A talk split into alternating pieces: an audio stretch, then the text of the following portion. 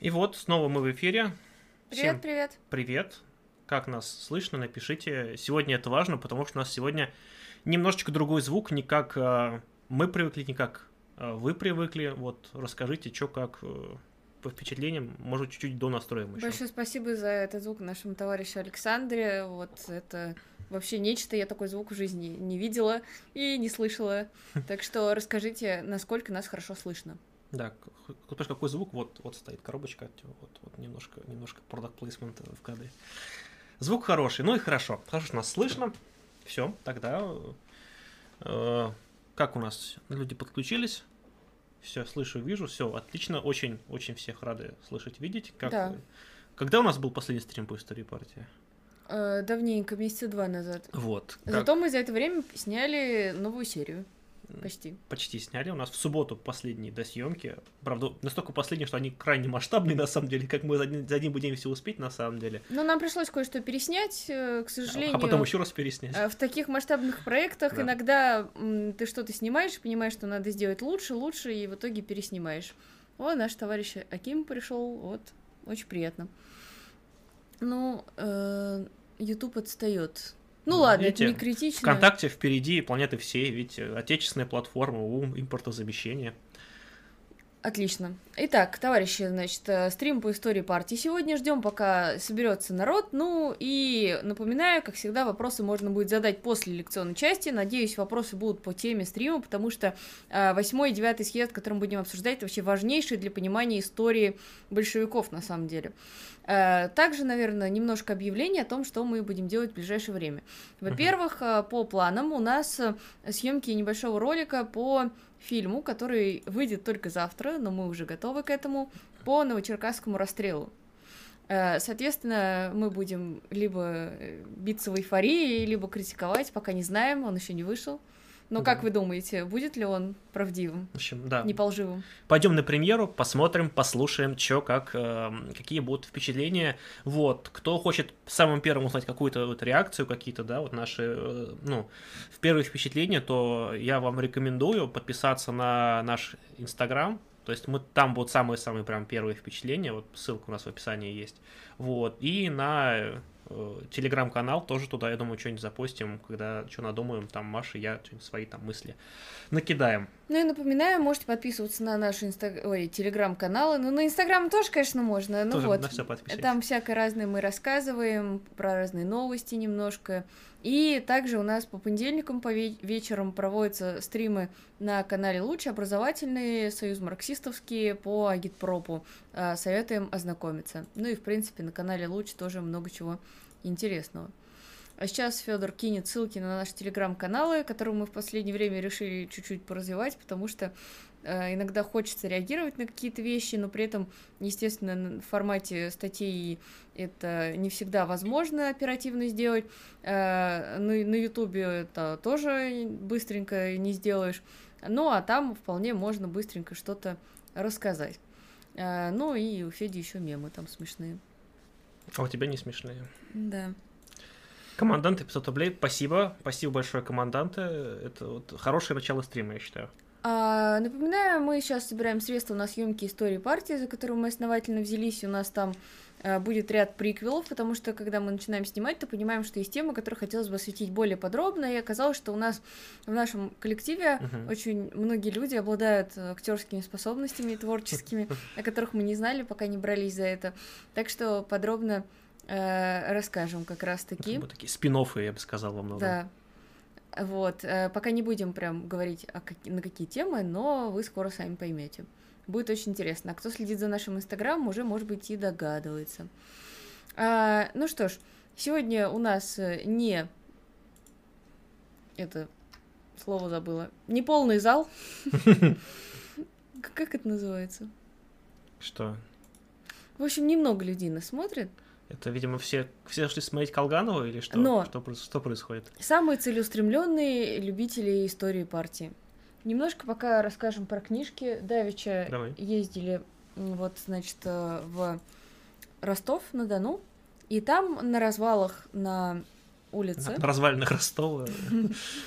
э, возле памятника Шолохову, нашла я Очень интересный книжный развал. Оказывается, все про него знают, кто э, живет в Ростове. Он очень классный. Я реально не видела таких классных книжных развалов. И вот я там, значит, приобрела для нашей работы несколько книжек. Первая книжка про Реввоенсовет Республики. Э, очень интересно, потому что на самом деле про Реввоенсовет, да, вот мы когда делали стримы на эту тему, мы очень коротко прошлись. А, там огромнейшая вообще тема для исследования. Там даже э, женщина была в Реввоенсовете. И, кстати говоря, я не очень хорошо знакома с ее биографией, э, что является недоработкой, и обязательно за эту тему возьмусь и проанализирую.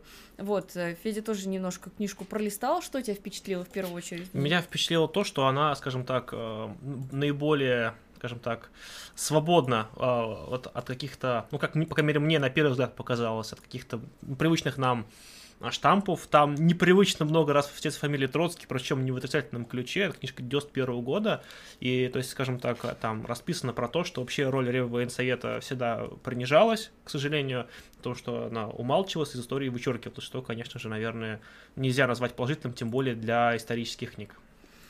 Пока Федор кидает ссылки, я расскажу про следующую книжку, которую я там откопала, «Партийное подполье». Причем очень забавно, там рядом были э, такие вот, значит, пожилые м- дедушки, которые искали в этих развалах что-то, прям перебирали все книжки, начиная от кулинарии, заканчивая там историей, то есть вообще все, что только было. И, видимо, они, не знаю, искали, может, на перепродажу, и они увидели, что я там с восторгом роюсь, подбежали и смотрят, а я вот что-то такое изучаю. Они... Какой, какой ужас, да, они, они говорят. Такие, то, что мы что... в нашей молодости вообще выкидывали, mm-hmm. то, что было не нужно, то, что там заставляли совки проклятые, она тут опять интересуется, фу.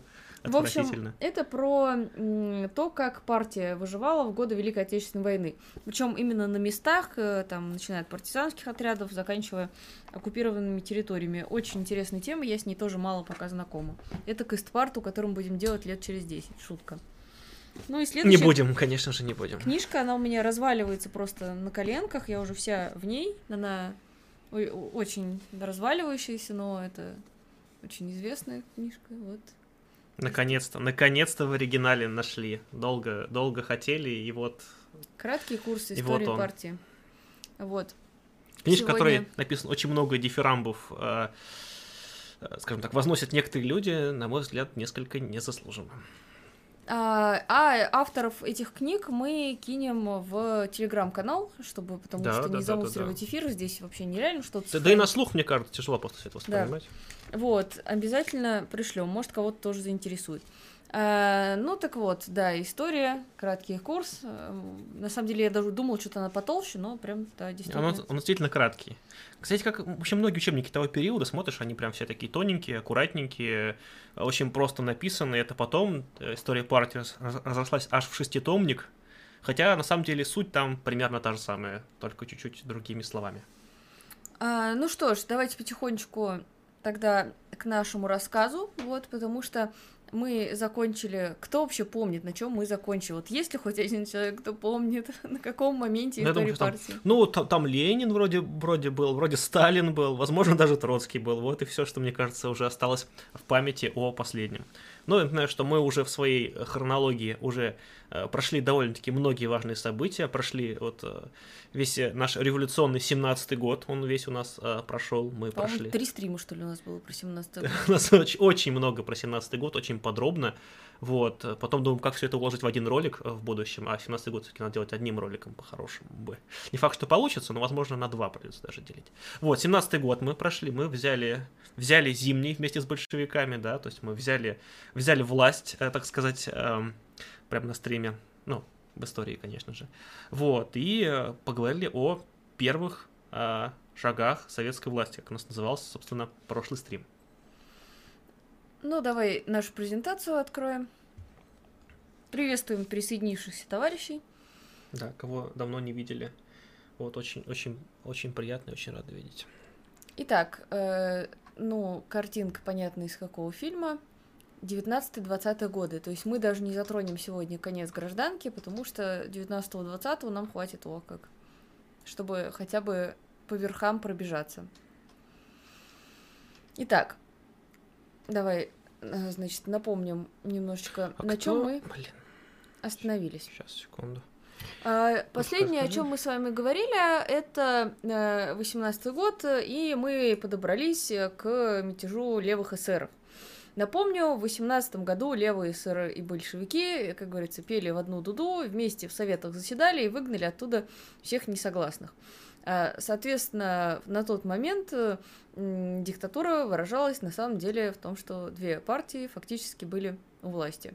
И так как-то так оно и работало в течение 18 года, вплоть до июля месяца.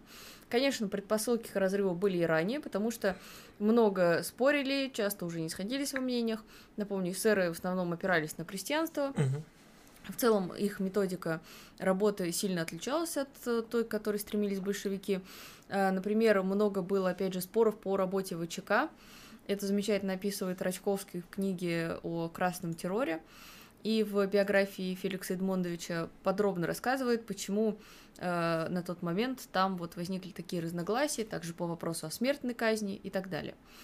Э, но, напоминаю, мы сконцентрируемся именно вот на истории партии. Так, что у нас там? Следующая картиночка. Да, ну, немножко в курс событий, пару слов. Интервенция Немножко, Антанты. Да, нельзя сказать про большевики в гражданской войне, не вспоминая хотя бы вкратце, вкратце историю гражданской войны, да.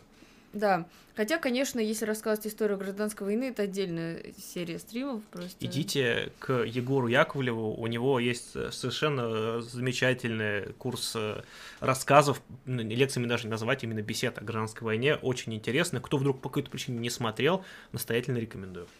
Итак, значит, вмешательство Антанты как раз-таки начинается э, в 18 году. Фактически об этом речь идет уже с декабря 17 -го.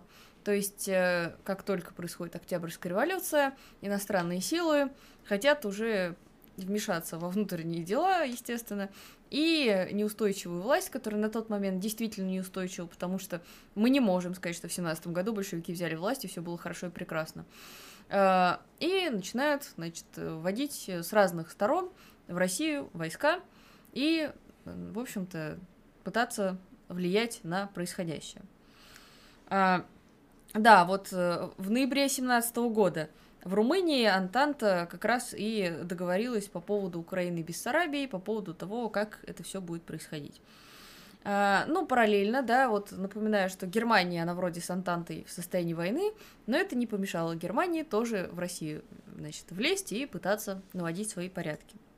Поэтому, когда читаешь какой-нибудь а... Тихий Дон, в какой-то момент непонятно, почему там немцы и вообще что, какие немцы, почему. Ну, да, просто немцы вели, скажем так, переговоры уже с более сговорчивыми ребятами, уже с, не с советской Россией, а, собственно, с, с Украиной уже как бы независимой формально, поэтому они там могли делать то, что им нравится, то, что им угодно.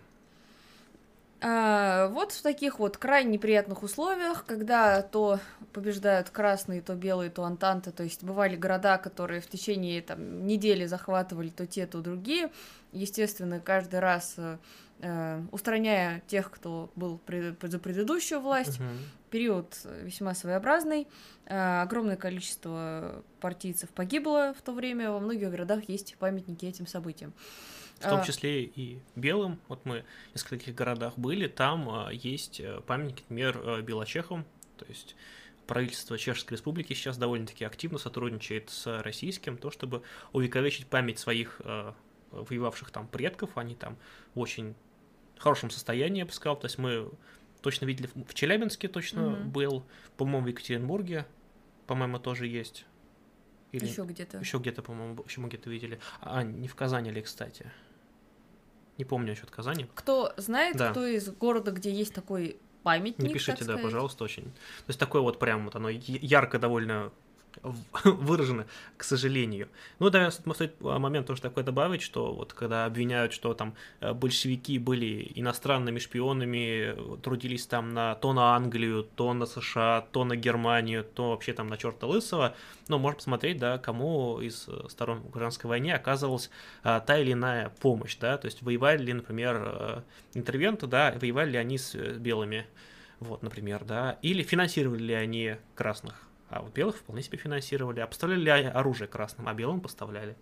То есть, э, надо понять, что у красных тоже была некоторая международная поддержка, но она скорее была среди вот э, среди рабочих, то есть какими-то акциями солидарностями, руки просят советской власти, там вот забастовки, акции неповиновения в США, вот в Европе э, были. Э, также добровольцы, приехавшие воевать там из Китая, в том числе, там из других республик. То есть это как бы было, но это совершенно несопоставимые. То есть, с одной стороны, это именно низовая инициатива, с другой стороны, это когда иностранные государства пытаются именно вмешиваться и помогают одной из сторон конфликта. Естественно, в этих условиях партии приходится стать и руководителем военной операции. Впервые, в общем-то, в истории такого масштаба работой занимается именно партийная организация. Но сначала в июле проходит пятый съезд Советов, на котором как раз-таки левые эсеры показывают себя, как говорится, во всей красе. А, дело в том, что эсеры на своей внутренней партийной конференции за некоторое время до этого постановили полностью, э, значит, революционными методами э, помешать реализации Брестского мира. Потому что они считали, что идти на это соглашательство нельзя. Вообще Брестский мир много критиковали и среди самих большевиков. В общем, Брестский мир это явно не самые красочные страницы советской истории, чего уж там. Однако мы с вами подробно обсуждали, что на тот момент иного выбора просто не было. Э, что касается левых эсеров, то они постановили, что ЦК партии должен проследить за реализацией этого плана. То есть революционными методами это методами террора. Что, в общем-то, в итоге э, на самом съезде, то есть, напоминаю, фракция левых эсеров заседает на съезде с большевиками, они э, там договариваются, общаются. Кстати говоря, там были еще и анархисты, э, максималисты, меньшевики, интернационалисты, даже представители национальных групп, правый СР-1 и 10 беспартийных. Но, тем не менее, 773 большевика, 353 левых эсера. Напоминаю, на тот момент они фактически руководили страной левые эсеры и большевики. Итак, э, и получается ситуация, что э, Яков Блюмкин и Николай Андреев осуществили убийство германского посла Мирбаха. И когда э, Феликс Дзержинский пришел разбираться, что там произошло, его еще и арестовали левые сыры. В общем, вопиющий случай. Пытались таким образом повлиять на как раз-таки ну, Брестский мир и его соблюдение. А, после этого ничего не остается, кроме как, э, в общем-то, левых эсеров арестовать. И здесь нам в помощь Uh, да, вот здесь как раз вы видите плакат. Рабочие были возмущены, потому что, ну, действительно, в общем-то, иногда это было перебором, казалось. А, тут нам в помощь мемуары Якова Петерса. Кто не знает, долгое время правая рука Феликса Дзержинского. И пока мы про него рассказываем, напишите, пожалуйста, в комментарии, как вы думаете, что с ним случилось в будущем и как он закончил свою карьеру. А, тут как раз-таки Яков Петерс вспоминает, что э, вот пришлось тогда идти в Большой театр и арестовывать фракцию левых эсеров. Мне кажется, за первую строчку его уже можно было это того потом в будущем. Потому что... По крайней мере, не, не печатать это точно нигде. Да. А, ну, тут вот описывается, что большевики выходили из театра, выпускали по партбилетам, а левых эсеров оставили, но при этом они не понимали, что происходит, потому что не все были в курсе того, что произошло. Это решило именно вот, э, ну, конкретно с тактикой были знакомы только очень узкий круг лиц. Ну, естественно, иначе это не могло состояться. Как секретная операция, да. Да. А, поэтому вот арестовали, и на этом сотрудничество с левыми эсерами все. После этого они, а, в общем-то, в тюрьмах по-разному кончают свою жизнь. На тот момент не было особо а, именно расстрелов как э, метода борьбы. Хотя, казалось бы, ну, то есть, ну, это вообще, там, просто они рвут все сотрудничество, устраивают такую провокацию с послом убийства. Но при этом та же Спиридонова, она была отправлена в ссылку, но я думаю, вы уже догадываетесь, что все закончилось печально для нее, и она все равно была расстреляна. Я думаю, даже несложно догадаться, в какие годы. Ну что ж. Хотя часть э, эсеров, в общем-то, они э, не поддержали политику своей партии и потом в будущем вступили в партию большевиков. Опять же, когда мы говорим об истории партии того периода, важно нам э, рассказать о каких-то вещах, которые, в принципе, и в учебниках даются, но очень-очень плохо. А именно, э, почему партия решила тогда выбрать военный коммунизм как способ, э, как способ вообще реализации коммунизма в стране. Uh, здесь у нас плакат «Социалистическое отечество в опасности», напоминаю, Антанта со всех сторон, да, белое, черти что происходит. При этом, по статистике, даже если мы посмотрим, сколько хлеба кушали крестьяне, сколько хлеба кушали рабочие, там несопоставимые цифры. Там серии 13 пудов и 2 пуда. И понятно, что в этих условиях рабочие голодают, солдаты голодают, а крестьяне худо-бедно сводят концы с концами. Поэтому э, многие критикуют военный коммунизм за уравниловку, но именно в тот момент трудно сказать, что был какой-то вообще иной выбор. Нужно было быстро накормить население и при этом отстоять от э, иностранной интервенции. Но более того, сами большевики сами себя в этом плане критиковали, говорят о том, что это вообще все неправильно, но, скажем так, в текущей ситуации по-другому совершенно нельзя, потому что, ну, просто э, там люди ну, просто люди будут от голода умирать, и просто сейчас необходимо экстренно наладить систему именно в таком формате. И это отступ именно. Вот тут написано, что Троцкий, угу. значит, договорился до того, что военный коммунизм это единственный способ реализации вообще коммунизма. А, на самом деле это немножко вырвано из контекста, потому что он это говорил во время конкретной агитационной речи, чтобы убедить население, что угу. нужно реализовывать именно этот план. И, наверное, если бы в своей агитационной речи он говорил, что ну вообще это все очень плохо и, uh-huh. и так далее, вряд ли, конечно, это имело бы э, эффект. А, напомню, военный ну, коммунизм... кстати, если почитать у него, да, то есть он, наоборот, пишет в своих трудах, сейчас не помню, я не сошлюсь на точно на что, вот я буквально позавчера читал тему, что, наоборот, это вот, ну, скажем так, это вынужденные меры в совершенно конкретный период. И в будущем, например, на других странах совершенно не факт, что мир им придется проходить тот же самый путь, это такой вот, это именно уникальное решение в конкретный период времени. Ну, на самом деле, мы надеемся, что никаким странам не придется проходить через этап военного коммунизма, потому угу. что, на самом деле, это, э, хотя и есть слово коммунизм, тем не менее, это у вас совсем вот не какие-то вот райские сказки. Это централизованное управление экономикой, э, национализация всей промышленности, при этом, естественно, силовыми методами. Угу. Сокращение денежного обращения. Государственная монополия, минимум частной торговли. Продразверстка. Да, то есть та самая уравниловка, а не равенство. Ну, закрытие, конфискация в банков, это все понятно, это уже на тот момент и так шло. А, кроме этого, важный момент, начинается революция в Германии в ноябре 18 года.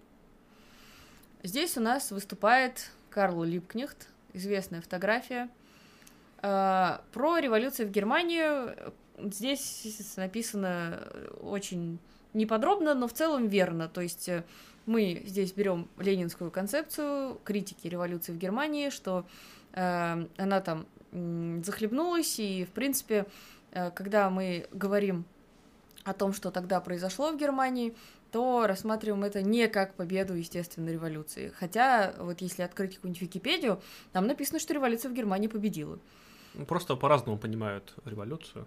Да, переход к Веймарской республике, это, в общем-то, конечно, не имеет отношения к рабочему государству. Тем не менее, про это мы будем обязательно говорить отдельно. У нас есть серия приквелов про историю немецкого левого движения. А, мы там закончили 61 годом, вот, я думаю, скоро продолжим. И как раз 61-й... Э, я бы назвал не приквелом, а спин скорее. Да, да, спин да. Э, я до сих пор не понимаю, чем они отличаются. Как Приквел это то, что до, а, а спин ага. это, это параллельные события с другими людьми. Ага, понятно. Вот, и как раз поговорим, может быть, подробно о взглядах Роза Люксембург, известного теоретика, на мой взгляд, крайне недооцененного сейчас. Ну, в России точно. А, в общем-то, революция в Германии, она, вот как написано в книжке, кстати, вот с этим я бы крайне поспорила, с формулировкой вычитала там сегодня, Ух, э, несмотря на то, что Компартия Германии была очень слаба, угу. да, она была очень слаба, потому что позволила немецким белогвардейцам убить Розу Люксембурга и Карла Липкнехта. Нет, в общем, я понимаю, почему такие агитационные формулировки использовались, но с точки зрения, конечно, исторического материализма формулировка очень некорректная.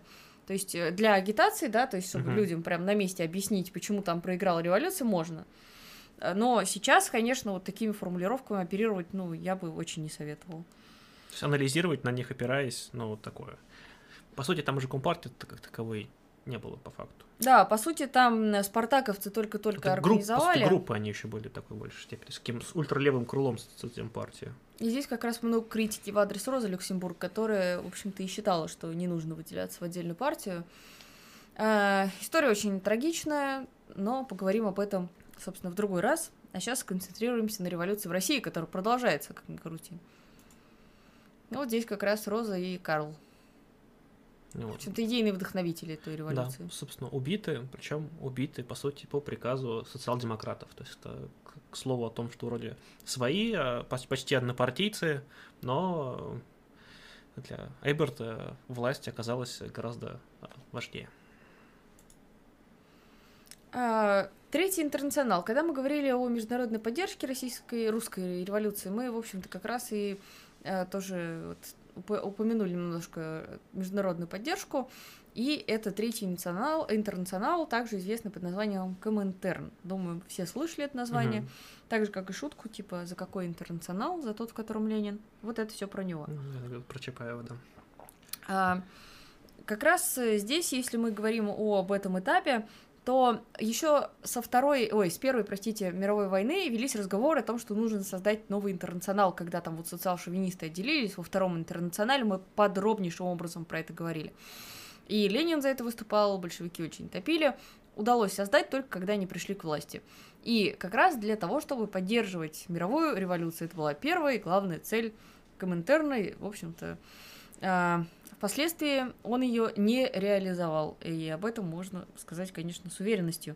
Тем не менее, история Коминтерна очень интересная, и об этом тоже, тоже будем говорить. Ну а пока он только организовался, вот, э, проходил как раз-таки первый его съезд в Москве в марте 2019 года, а второй в Петрограде в августе 2020 года.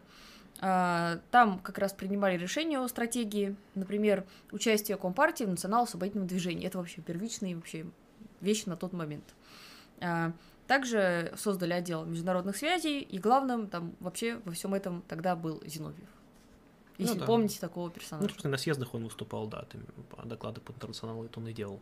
Ну а теперь к нашему любимому моменту. А, нет, еще нет. Еще рано. Сначала контекст. 19 год собирается восьмой съезд, о котором сейчас будем говорить.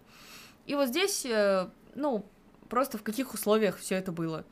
То есть фактически э, просто сжимается все вокруг центра, со всех сторон интервенция. До сих пор, конечно, когда смотришь на эту карту, понимаешь, что просто в 19 году удалось совершить э, вообще невообразимое, чтобы отбить все это. То есть, с одной стороны, сначала а, страна принимает советскую власть, это там эти шествие советской власти, когда действительно, то есть, все как бы, все казалось бы, все хорошо, все везде ее приняли, но вот в ввиду большой, с одной стороны, протяженности, с другой стороны, с большого количества недовольных среди а, классовых противников, да, вот получилось такая ситуация, потому что, например, смотреть, например, на Сибирь, да, то тогда, если сейчас, сейчас-то Сибирь, честно говоря, место диковатое и Дальний Восток, тогда э, там жизнь шла в основном вдоль Транссиба, да, то есть это довольно-таки пустынная территория, и, по сути, вот именно жизнь там шла именно вдоль железной дороги, и, по сути, когда Чехословацкий корпус взял контроль над определенной частью, он, по сути, отрезал от э, Центральной России довольно-таки значительную часть страны. Ну, просто потому что другой коммуникации а, тогда не существовало, на самолетах тогда особо не летали туда так далеко. А Запад, опять же, понятное дело, это, это Германия, вот, ну, там, Дон э, и прочее, это понятно, там своя, своя специфика, хотя и оттуда, в общем-то, на делегаты, там, съездов, э, советов, полностью тут прили- приезжали делегаты, их потом арестовывали по возвращению и так далее, то есть там довольно-таки тоже сложное противостояние, там, ввиду особенностей э, местности, то есть там казачество, это очень все, очень все сложно, непросто, тоже, может быть, как-нибудь потом поговорим про это. Да, кстати, про казачество, я думаю, у нас будет некий проект. Потому что очень много спекуляций на этой теме. Итак, восьмой съезд РКПБ. Напоминаю, уже не РСДРП, уже переименовали. Вот э, тогда мы с вами еще много-много съездов про РСДРП говорили, теперь запоминаем новое название. Ненадолго, правда, но тем не менее.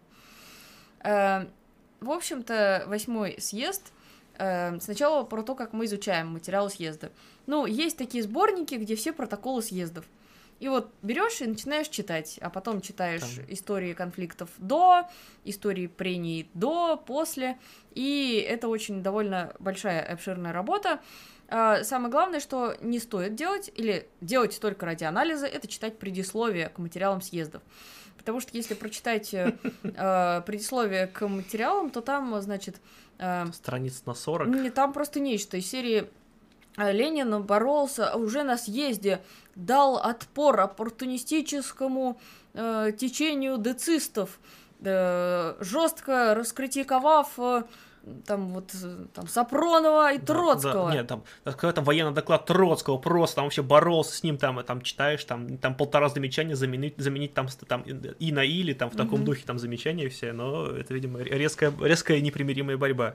То есть э, можете сами прочитать эти материалы, но если мы берем съезды, о которых мы говорим сейчас, запомните, восьмой и девятый съезды, там нету конфликта с Троцким. Там Троцкий и Ленин, по сути, опять же, поют одну и ту же песню.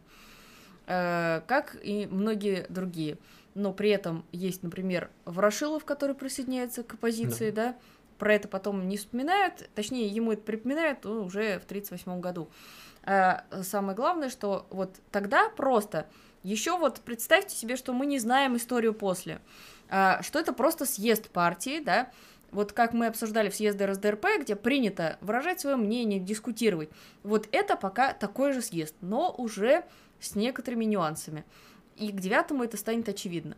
Uh, уже это не РСДРП, это уже РКПБ, и уже все меняется. Тем не менее, пока еще люди, которые выражают позицию и создают фракции, это не враги. Вот uh, попробуйте этот факт переосмыслить, потому что еще фракции не запрещены даже. То есть, вот это очень важно.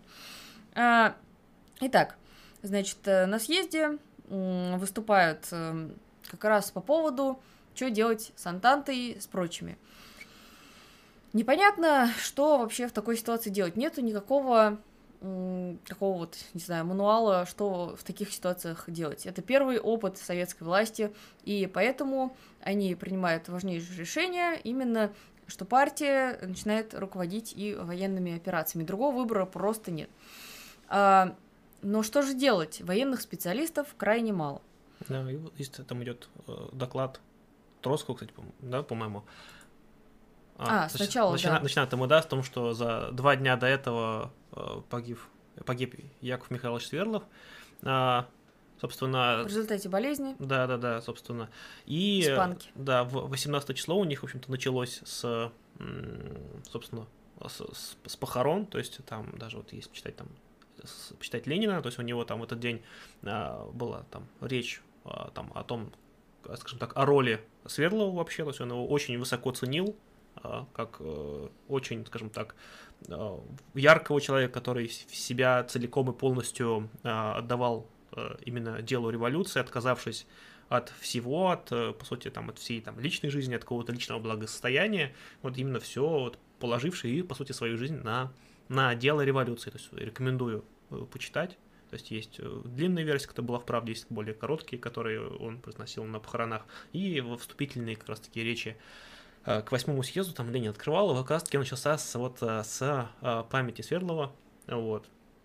Это был очень ценный кадр, который очень много сил положил в том числе на организацию а, самого съезда, по сути, такой торговик был. Мы с вами говорили, что прошлые съезды фактически он и организовывал, которые были э, в семнадцатом году, полу вообще нелегально, нелегально на самом uh-huh. деле. А, и после его смерти возникает вопрос, как э, организовывать работу, да? Можно сколько угодно говорить, что это неправильно, что многое было замкнуто на одного человека, но факт остается таким, что после его смерти пришлось переделывать структуру, а именно с политбюро, с оргбюро, создавать их как органы, потому что фактически он эту связку и вообще эту работу осуществлял один. То есть, а его заменить, заменить одним человеком его не смогли, пришлось целые органы создавать для этих целей. Кстати, к слову, да, о влиянии Свердлова. Он действительно тогда был, наверное, одним из самых влиятельных людей в партии, именно вот именно благодаря своей работоспособности. То есть некоторые исследователи говорят, что он был, ну, вплоть до того, что типа там третий был в партии по влиятельности после Ленина и Троцкого, некоторые третьим ставят Свердлова. Это, конечно, оценка такая, ну... А в 18 году но... вообще многие считают, что Ленин, когда после покушения угу. выпадает из деятельности, Свердлов становится и первым. Номер один. То есть, на как бы, короткое время, но... То есть, действительно, как бы личность э, крайне ярко, и действительно очень, наверное, жаль, что он так рано шел довольно, довольно молодой человек он. Ой, был. очень молодой. То есть ему, ему 30-то было? Вот, по-моему, там надо уточнить, я кто не помню, помнит, напишите. По-моему, меньше было. То есть он один из самых молодых вообще был вот еще у них в их всей а, компании, если так вообще можно выразиться, да, то есть, ну, очень такой яркий человек. С другой стороны, наверное, благодаря этому он остался в, в памяти, наверное, ну, в таком... Незапятнанном. Незапятнанном, да, в отличие от большинства лидеров партии того периода, он до сих пор остался таким человеком ярким, в честь него и Свердловск там назвали, и там область, да. кучу и улиц, там заводов, школ, университетов и так далее, и, наверное, это хорошо. Э, ну, так вот, на съезде мы еще вернемся к военному вопросу подробнее. Кстати, там я подсмотрела, Сокольников этот доклад произносил, даже не Троцкий, интересно. А, Сокольников тоже забытый персонаж, но забытый по причине 1937 года.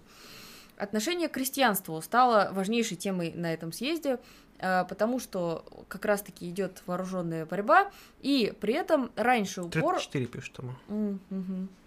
Ну, почти ну, это совсем, особенно когда тебе самому к 30, то 34 это вообще кажется очень мало. Итак, значит, отношение к крестьянству. Упор угу. делали на средняков, но а, тут уже понимание возникло, что военный коммунизм, и надо, в общем-то, опираться только на бедноту. То есть тактика меняется. И вот знаменитая фраза Ленина, что нужно опираться только на бедноту, с средняками уже вот все, по сути. То есть соглашение пытаемся достигнуть, но кулаки кулаками. А, и решили советские хозяйства, а, общественная обработка земель, государственный засев незасеянных земель кушать надо прокормить, uh-huh. мобилизация сил агрономических и очень интересный момент поддержка сельскохозяйственных коммун. Об этом у нас есть ролик на канале, так и называется, что у нас там коммуны, жизнь uh-huh. при коммунизме, и там подробно про историю коммун, в том числе сельскохозяйственных в СССР. И там как раз рассказывается про ранние годы советской власти, uh-huh. как там в этих коммунах жили, почему их создавали и почему этот проект в итоге был признан э, все-таки слишком для своего времени и начали работать в другом направлении. Ну, то в целом у них, если почитать про- программу партии, в момент как раз-таки, а, они, ну, программа еще не была принята тогда, конечно. Но, в общем-то, они как раз таки на тот момент и старались опираться именно на вот создание э, именно таких вот коммун да, во всех э, сферах жизни, то есть начиная от бытовых и кончая производственных, то есть это, это была именно да, тогдашняя тактика основная. А по крестьянству там же оно еще пересекается с дискуссией э, Ленина и Бухарина в значительной степени, да, то есть э, э, там о, конечно же, о империализме, да, то есть э, э, Бухарин, например, настаивал о том, чтобы, ну, вообще не брать там, как там, про мелких собственников убрать из программы пункт, и настаивал на том, чтобы империализм считать отдельной э, экономической формацией, что Ленин его очень сильно критиковал, потому что это, по его мнению, не, ну, привел бы к, не, к неверному анализу ситуации и совершенно неверным действиям, в том числе вот по отношению к крестьянству. Ну и тут вот самое интересное на том съезде, что произошло. А вот как вы думаете, был ли Троцкий в военной оппозиции? Спойлер, не был он тогда в оппозиции, и речь идет как раз о дискуссии. Угу. И, в принципе, термина военной оппозиции тогда не было, это пост название. А, не было некой фракции. А, то есть просто на съезде возник вопрос, и люди по-разному высказали свое мнение, э, кто-то поддержал одну сторону, кто-то другую. В чем, значит, был конфликт? Идет война. Большевики, скажем честно, военные спецы такие себе были многие. То есть угу. у них не было опыта реальных боевых столкновений у многих, да, если мы берем актив вообще старый. Потому что даже там, э, не знаю, баррикады строить в пятом году или там в семнадцатом брать зимний, да, это совершенно не то же самое, что им, именно знать военное дело. А, что делать? Ответ прост – брать буржуазных специалистов. Ленин много говорил о том, что а, буржуазия, когда пришла к власти, она наняла э, аристократов э, феодалов, я сейчас ну, практически вот цитирую, но угу. суть в том, что буржуазия, когда взяла власть, она сама была не способна из своих рядов выдвинуть специалистов, и поэтому управленцев брали оттуда. И естественно, что сейчас это очень тоже цитаты вырываются из контекста. На тот момент Ленин говорил как раз-таки это о военных специалистах, которым которых нужно было брать из бывшей царской армии и использовать в своих целях. Ну, иначе, конечно, было сложно. То есть, как бы речь шла о чем? То есть, необходимо привлекать военных специалистов, в то же время усиливать именно партийный контроль над, э, над армией, том, чтобы коммунисты показывали именно свою дисциплину, а, выступали как образец, выступали как идеологический контроль а в то же время, то есть это были те самые комиссары, о которых так много говорят, так много а, шутят, да, это вот они, собственно, и были, то есть, э, поскольку, ну, нельзя было до конца доверять э, военспецам, да, потому что, ну, некоторые из них действительно они были, э, даже приняли, как бы, некоторые из них приняли идеалы советской власти, некоторые не вполне, некоторые из таких более патриотических э, соображений шли, но до конца им доверять э, не могли, и поэтому для их контроля, собственно, ну, предлагали привлекать, собственно, членов партии. Оригинально. Сейчас у нас немножечко я думаю, надо немножко прерваться нам.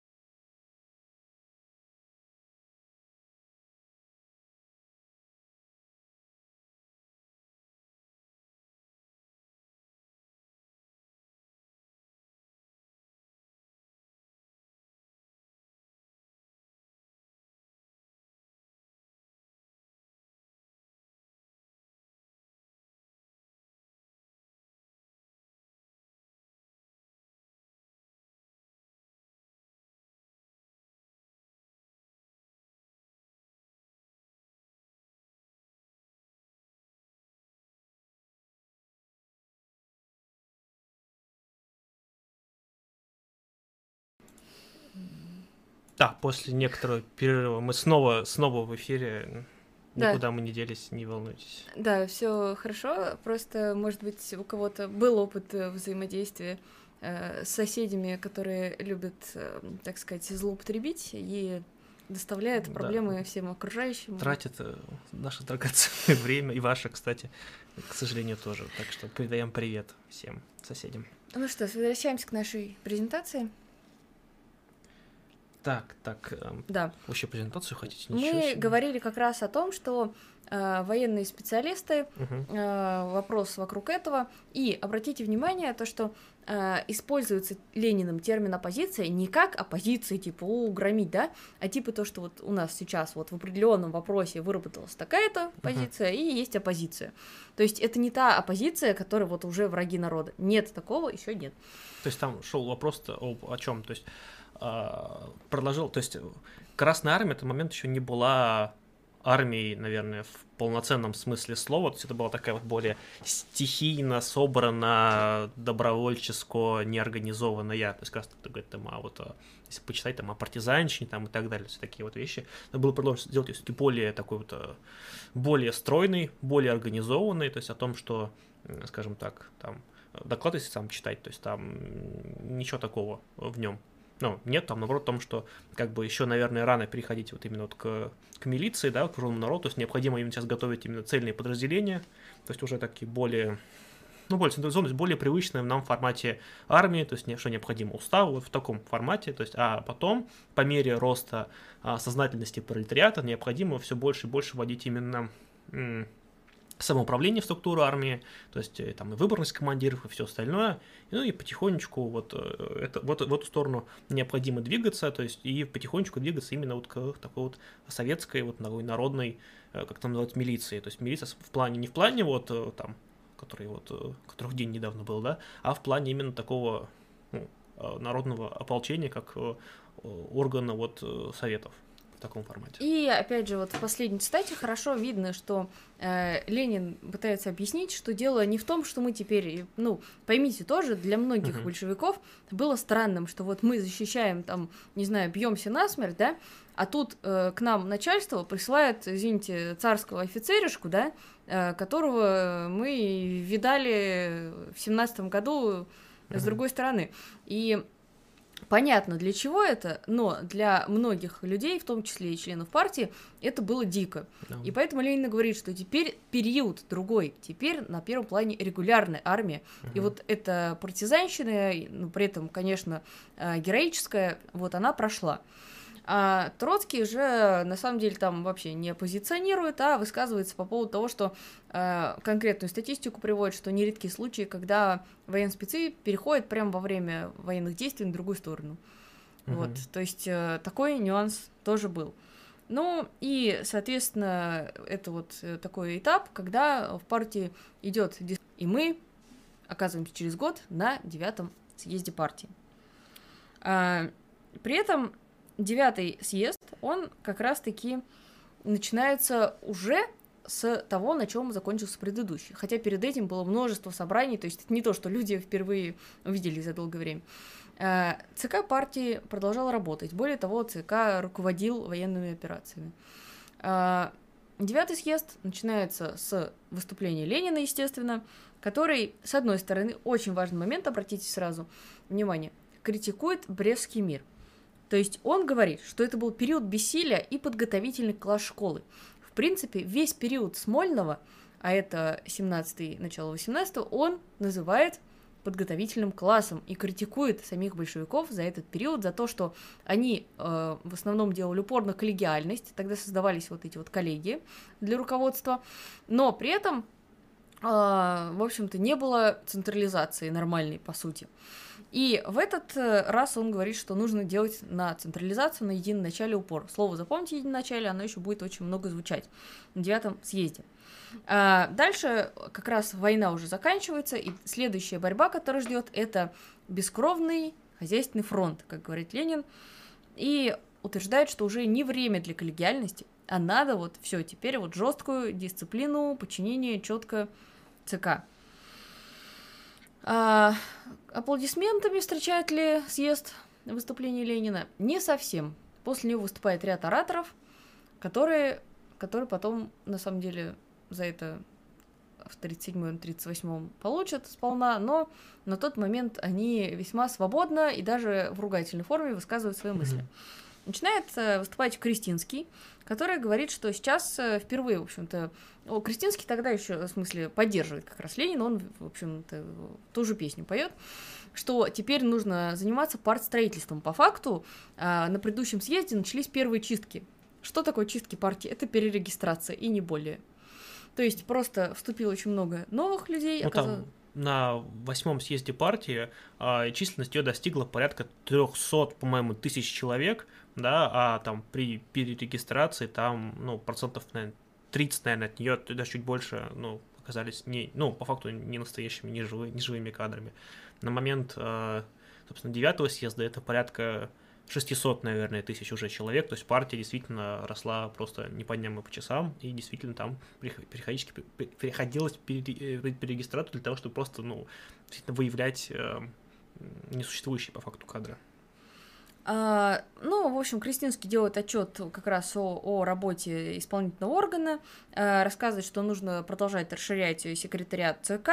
И самое главное, обратите вот сейчас внимательно сконцентрируйтесь. Сложный вопрос, на самом деле. Значит, есть уездные комитеты, есть губернские. Губернские выше уездных. А, при этом а, связь на предыдущем съезде была только с губернскими, с уездными практически не было. За этот год удалось восстановить связь с уездными комитетами и чтобы ЦК помогала им. То есть фактически это огромный шаг на пути к централизации. Когда сейчас это читаешь, не понимаешь, да, особо внимания того, что Кристинский там 20 минут на эту тему вещает. А это безумно важно, потому что теперь у них не только отчеты, но и связь, которая позволяет ЦК партии э, консультировать э, по конкретной работе, и э, тем самым как раз-таки решается во многом противоречие, противоречие, которое на тот момент было актуально между советами и партией, потому что, э, как мы уже много с вами говорили, советы, они не были чисто большевистскими долгое время.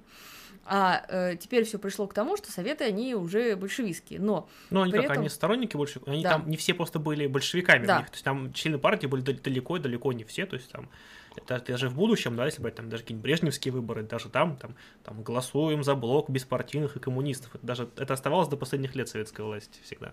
Ну, конечно, уже там не такой набор, как раньше, конечно. там меньшевики, эсеры и прочее, вот ну, эта да. компашка. А, и это противоречие было, потому что некоторые вещи пересекались, причем а, вплоть до того, что вот там очень большое внимание а, обсуждалось Э, что губернские организации раньше получали финансирование от местных советов.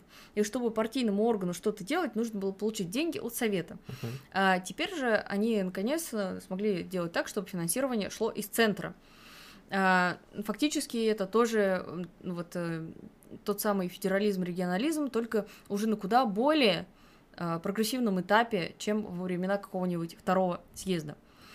А, ну, естественно, идет еще противостояние между ЦК партии и ВЦСПС. Вот это вот вообще потрясающе, очень интересно.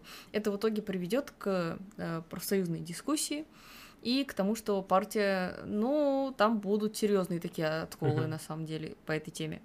По сути, в общем-то, как э, профсоюзам организовывать свою работу, должны ли они быть, так сказать, под каблуком у партии или самостоятельно решать некоторые вещи. А, дальше начинается парад вот этих самых оппозиционеров.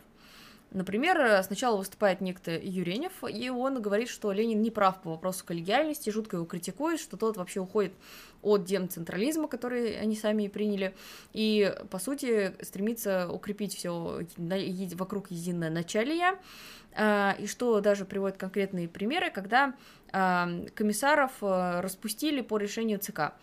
А, на тот момент э, как раз-таки комиссары, которые присутствовали в армии, они, эм, ну, это, в общем-то, такая, я имею в виду, идеологическая качественная элита, да, элита mm-hmm. в хорошем смысле армии, именно вот партийной. Так лучшие люди. Да, лучшие люди. А тут их полномочия урезают, и вот эти вот какие-то царские генералишки, условно, да, и они не понимают, что происходит. То есть вот он критиковал этот момент, опять же. А дальше он начинает говорить, что Шляпникова, о котором мы много говорили на предыдущем моменте, выслали в Норвегию перед съездом, э, потому что это самоуправство и игры ЦК.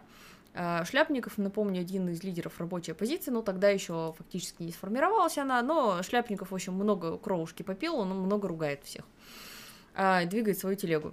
Так вот, на самом деле, он меньше жестит в словах и больше по делу говорит, но, тем не менее, его уже воспринимают довольно негативно. А он, по сути, говорит о отрыве от э, мест с одной стороны и о том, что вот ЦК партии э, из-за того, что сконцентрировалось на военных задачах, на федеральных, оно вообще оторвалось от местных проблем. А, есть ли в этом доля истины? Очевидно. Э, но при этом понятно, что у ЦК партии не было другого выхода. Война идет. Как они могут в это время концентрироваться на таких задачах? Ну а дальше Сапронов говорит, что выборы превратились в ЦК фикцию. Эм, поднимает вопрос, который потом будет очень важен, кто будет руководить как раз-таки профсоюзами ЦК партии или ВЦСПС. Э, выступает Яковлев, говорит о партийной олигархии. Вот он тоже очень жестит и прям перебарщивает, так что его чуть не выгоняют со сцены, э, потому что действительно, ну, о партийной олигархии говорить на тот момент э, некорректно, да.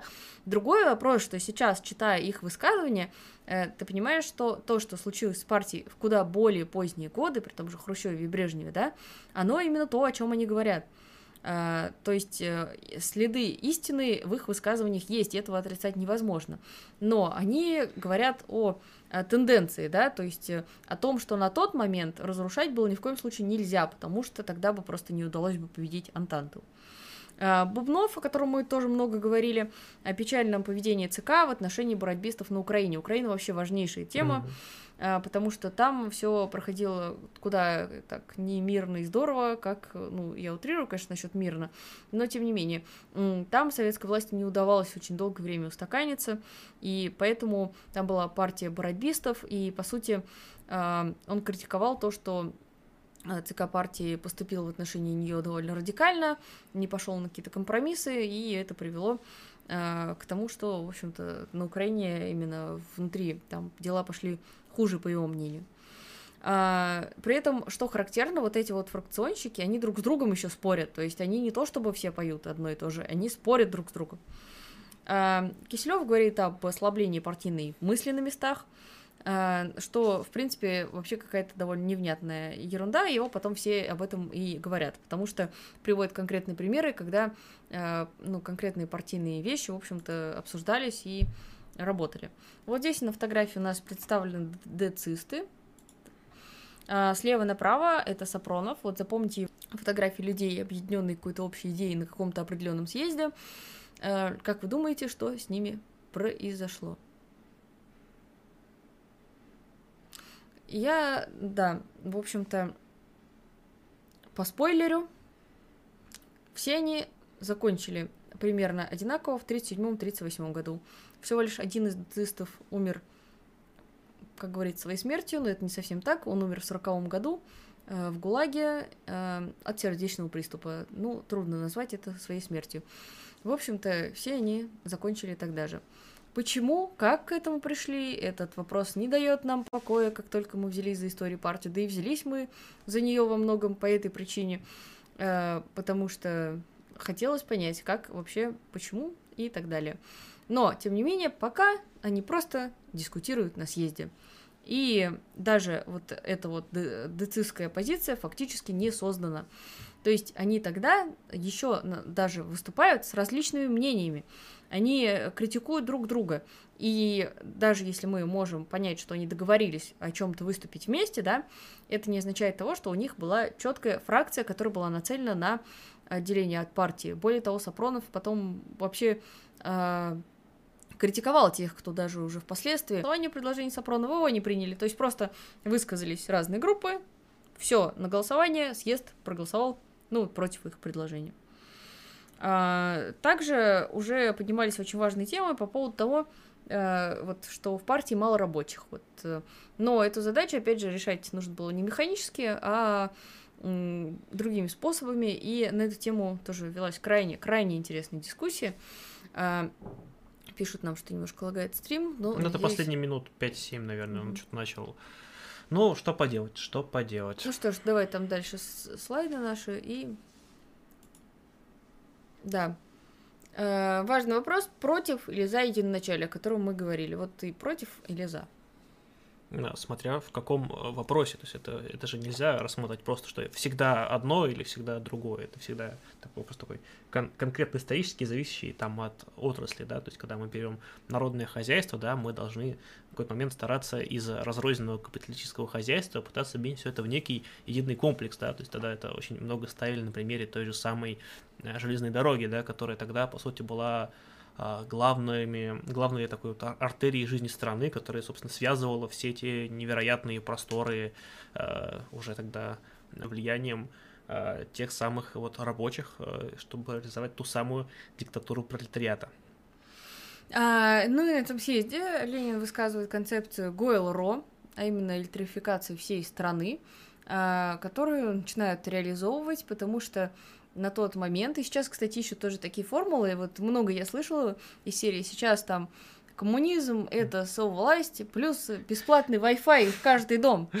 Не, ну, видишь, просто это, это известная формула коммунизма, это советская власть после классификации всей страны, потом были очень такие забавные преисторические анекдоты, что там, что там, что э, электрификация — это коммунизм без советской власти, а советская — это коммунизм без электрификации, да, там такие всякие математические пытались шутки шутить.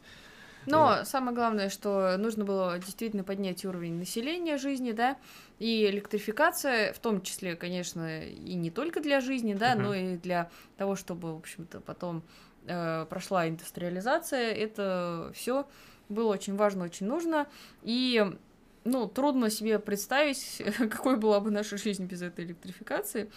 Э, поэтому а, напомню, что единоначалие вот конкретно в этом плане, оно опять же основывалось на том, что не время дискутировать, что важнее там заняться электрички вокруг, да, а, Поэтому у истории нет слагательного наклонения, но сейчас, когда из Ленина вырывают цитаты этого периода и пытаются доказать, что он был диктатор, который в итоге вот хотел все властвовать uh-huh. и властвовать, и это совсем не так. Кстати, про ГЛРО у нас э, в университете э, в корпусе В. А, холл был а, как раз-таки оформлен, вот, а, посвящен, скажем так, Гуэлро, потому что именно вот с этого периода, в общем-то, мы всегда считали, ну, по сути, нашу историю, потому что я учился в энергетическом университете, для нас как бы Гуэлро это такой вот именно всегда был одним из таких магистральных событий в истории, который действительно очень сильно повлиял на жизнь всей страны. То есть это, конечно, еще недалеко, там не строительство там каких-то гигантских станций, как сейчас представляю, да, это начиналось с, с малого, то есть если, например, походить по селам, по городам, это зачастую какие-то очень малые установки, когда там на какие-то малые речки переграждали небольшими плотинами, ставили там, не знаю, какую-то турбинку небольшую, да, и делали там гидроэлектростанции, прям маленькие-маленькие, там, для обеспечения какого-то поселка или завода, то есть это еще никаком там единой энергосистеме страны еще даже не заикалось, это вот хотя бы вот простейшие вот какие-то вещи для того, чтобы промышленность уже могла пользоваться всеми а, он сидит в центре фотографии. Да, в центре фотографии он сидит, но просто он э, не выдвигает каких-то э, своих глобальных проектов, которые приводят к дискуссиям. Э, в целом придерживается линии партии, да, то есть вот по военспециалистам он uh-huh. ну, вполне выступает за то, что надо привлекать и так далее. Там говорит несколько фраз, которые вошли в итоге в историю Всесоюзной коммунистической партии, что нужно строить крестьянскую армию и так далее. Но при этом мы не можем сказать, что он в этот период прям вот активный и на первых ролях. Это будет э, не то, что преувеличением, это будет неправдой. На первой роли он выйдет гораздо позже, и мы об этом будем много говорить, да, но, тем не менее, мы не будем, э, ну, отдавать дань вот, э, вот этой вот тенденции uh-huh. все съезды и всю общую деятельность описывать через роль Сталина, потому что э, в этом нет совершенно ничего такого, объективно он будет играть куда более решающую роль в более поздний период. А восьмой и девятый съезды он э, работает, в общем-то, беспробудно работает, выполняет свои функции, активно занимается, опять же, национальным вопросом, да, а, и не только, потому что на нем лежат очень многие функции. А, но, тем не менее, вот в этих дискуссиях, вот в этой внутрипартийной борьбе, да, а это иначе как борьбой назвать мы не можем, потому что дискуссии, которые ориентированы на то, что кто победит в этой дискуссии, того точку зрения принимают, и партии двигаются в этом направлении, это есть внутрипартийная борьба, а не просто борьба за какую-то мифическую власть, как принято в нынешних учебниках по истории говорить. Вот, он в ней активного участия не принимает пока. Так что там на первых ролях, как мы уже говорили, Троцкий, э, покойный. Но, конечно, когда мы подойдем уже к 24-27 году, вот там, там будет много. Там, да. Чем дальше, скажем так, тем больше будет стали на съездах. Так что не волнуйтесь, все обязательно будет. По поводу э, лагов, да, ну тут пишут. Это просто YouTube а, примерно в 9 часов, у него по расписанию начинаются лаги, так что прошу за это простите. У нас с нашей стороны все нормально, у нас ни одного пропущенного кадра, у нас все четко по настройкам. Это ютубные глюки, опять же, вот как советуют, отмотать немножко трансляцию назад, прям чуть-чуть, и верните обратно. Вот, все у вас пройдет, все восстановится. Или смотрите с небольшой задержкой, тоже там на хотя бы там на 30 секунд. Все будет нормально. То есть это вот э, YouTube болеет э, очень Жаль, никак они это, к сожалению, не поправят. Ну а тем временем прошу вас э, задавать ваши замечательные, умные и интересные вопросы, да, можете дать их либо в комментариях, э, написав слово, само слово вопрос большим буквами, а дальше вопрос уже свой, нормально, не надо весь все писать капсом, это плохая практика. Вот, можете, не знаю, задонатить, можете по ссылочке в описании, тем самым поддержав, вы, я думаю, вы оцените это, это действительно, я считаю, рост прям идет, действительно, первой серии, качество вырастет, короче, прям, прям будет пушка, гонка, поэтому вот. Э, можете... И много пасхалочек Да, внутри. да, да. То есть уже в этой серии уже бюджет пошел, скажем так. Все это все, что вы, то, что вы, все-таки это не просто так, это все уходит у нас, у нас огромное количество, у нас сейчас копится реквизит, короче, потихонечку. То есть прям это действительно, мне кажется, очень такой интересный проект, который в итоге, я думаю, может хорошо может зайти, по крайней мере, для заинтересованной аудитории. А, хороший вопрос от Артема Шолохова. То есть восьмой, девятый съезды были все-таки больше дискуссионными. А, да, фактически да. они были дискуссионными, но уже не такими дискуссионными, как съезды РСДРП. То есть это вот старая оргкультура большевистская, да, то, что вот нужно дискутировать много и обстоятельно. Но, опять же, 8-9 съезд uh-huh. проходит в условиях гражданской войны, поэтому даже сами большевики начинают себя осаживать, пытаться э, прения прервать, чего раньше фактически не было. То есть, если мы будем смотреть на количество записок там в протокол съезду, о котором мы будем говорить в следующий раз, почему вообще вот тот самый знаменитый запрет на фракции, о котором многие говорят, многие сейчас современные организации вписывают свои документы, при этом ни черта не понимая вообще, что это, о чем это и что это значило. А, вот еще, то есть, кто-то еще, оказывается, еще и Садонин стримил параллельно. А вот она, оказывается, как все тут Садонин стримил и Рабкор. В общем, мы удачно, как всегда, ну, зашли занять нашу среду. Уй, мое, мое, мое, мое неуважение. Наши любители истории партии пришли. Лучшие, лучшие люди собрались все равно, несмотря ни на что. А, Ярослав спрашивает, как складывались отношения большевиков с другими левыми во время гражданской. Но смотря кого мы просто к левым причисляем, да. Если мы берем там меньшевиков и правых эсеров, то они были частью Камуча, да, учительного собрания, которые вполне себе были основой, э, скажем так, будущих э, колчаковцев, по сути. То есть он их потом, собственно, он их потом свергал. Вот, поэтому это вполне себе часть белых была, но в то же время часть меньшевиков и часть эсеров вполне себе были сторонниками красных, многие из них, которых просто вступали э, в РКПБ. Некоторые не вступали и, и просто были... С анархистами обошлись э, крайне плохо, то есть э, с ними посотрудничали, а потом, ну, в общем-то, того. И это как раз говорит во многом о том, что показательно, да, у коммунистов с анархистами цели могут быть э, одинаковые, но видение методов разные, и поэтому любые их объединения, они обречены на... Правильно ответили. как мы видим, это действительно сложно. Так, а, мне кажется, это не совсем противоположности. То есть, если мы, опять же, вспоминаем, что такое демократический централизм, а у нас стрим, по-моему, даже про это был, а, то можно вспомнить, что, по сути, демократический централизм — это как раз-таки довольно четкая, довольно иерархичная структура, которая включает в себя обязательность подчинения, обязательность выполнения решений, то есть и так далее, но в то же время она подразумевает подотчетность, прозрачность и выборность. Вот, э, по сути, сочетать, э, скажем так, когда нам необходимо напряжение наших там, сил, да, максимальное, когда необходимо там, резко какие-то вещи там преодолеть и пройти, то мы вполне можем пользоваться какими-то вот такими централизованными методами. Другой вопрос, что обязательно вот э, соблюдение все-таки вот каких-то вот базовых принципов в виде там все-таки выборности, все-таки подотчетности, да, и прозрачности работы. То есть это вполне себе может быть э, как, как вариант работы. Кстати, на девятом съезде Ленин делает ликбез о том, что такое демократический централизм. Многие цитаты его о Демцене, они как раз из этой речи. Uh-huh. Потому что, э, возражая вот этим вот оппонентам, децистам, да, которых потом назовут, он говорит о том, что они неправильно понимают демократический централизм. Потому что, опять же, по их мнению, и, кстати говоря, это мне напомнило многие дискуссии даже среди нынешних коммунистов, uh-huh.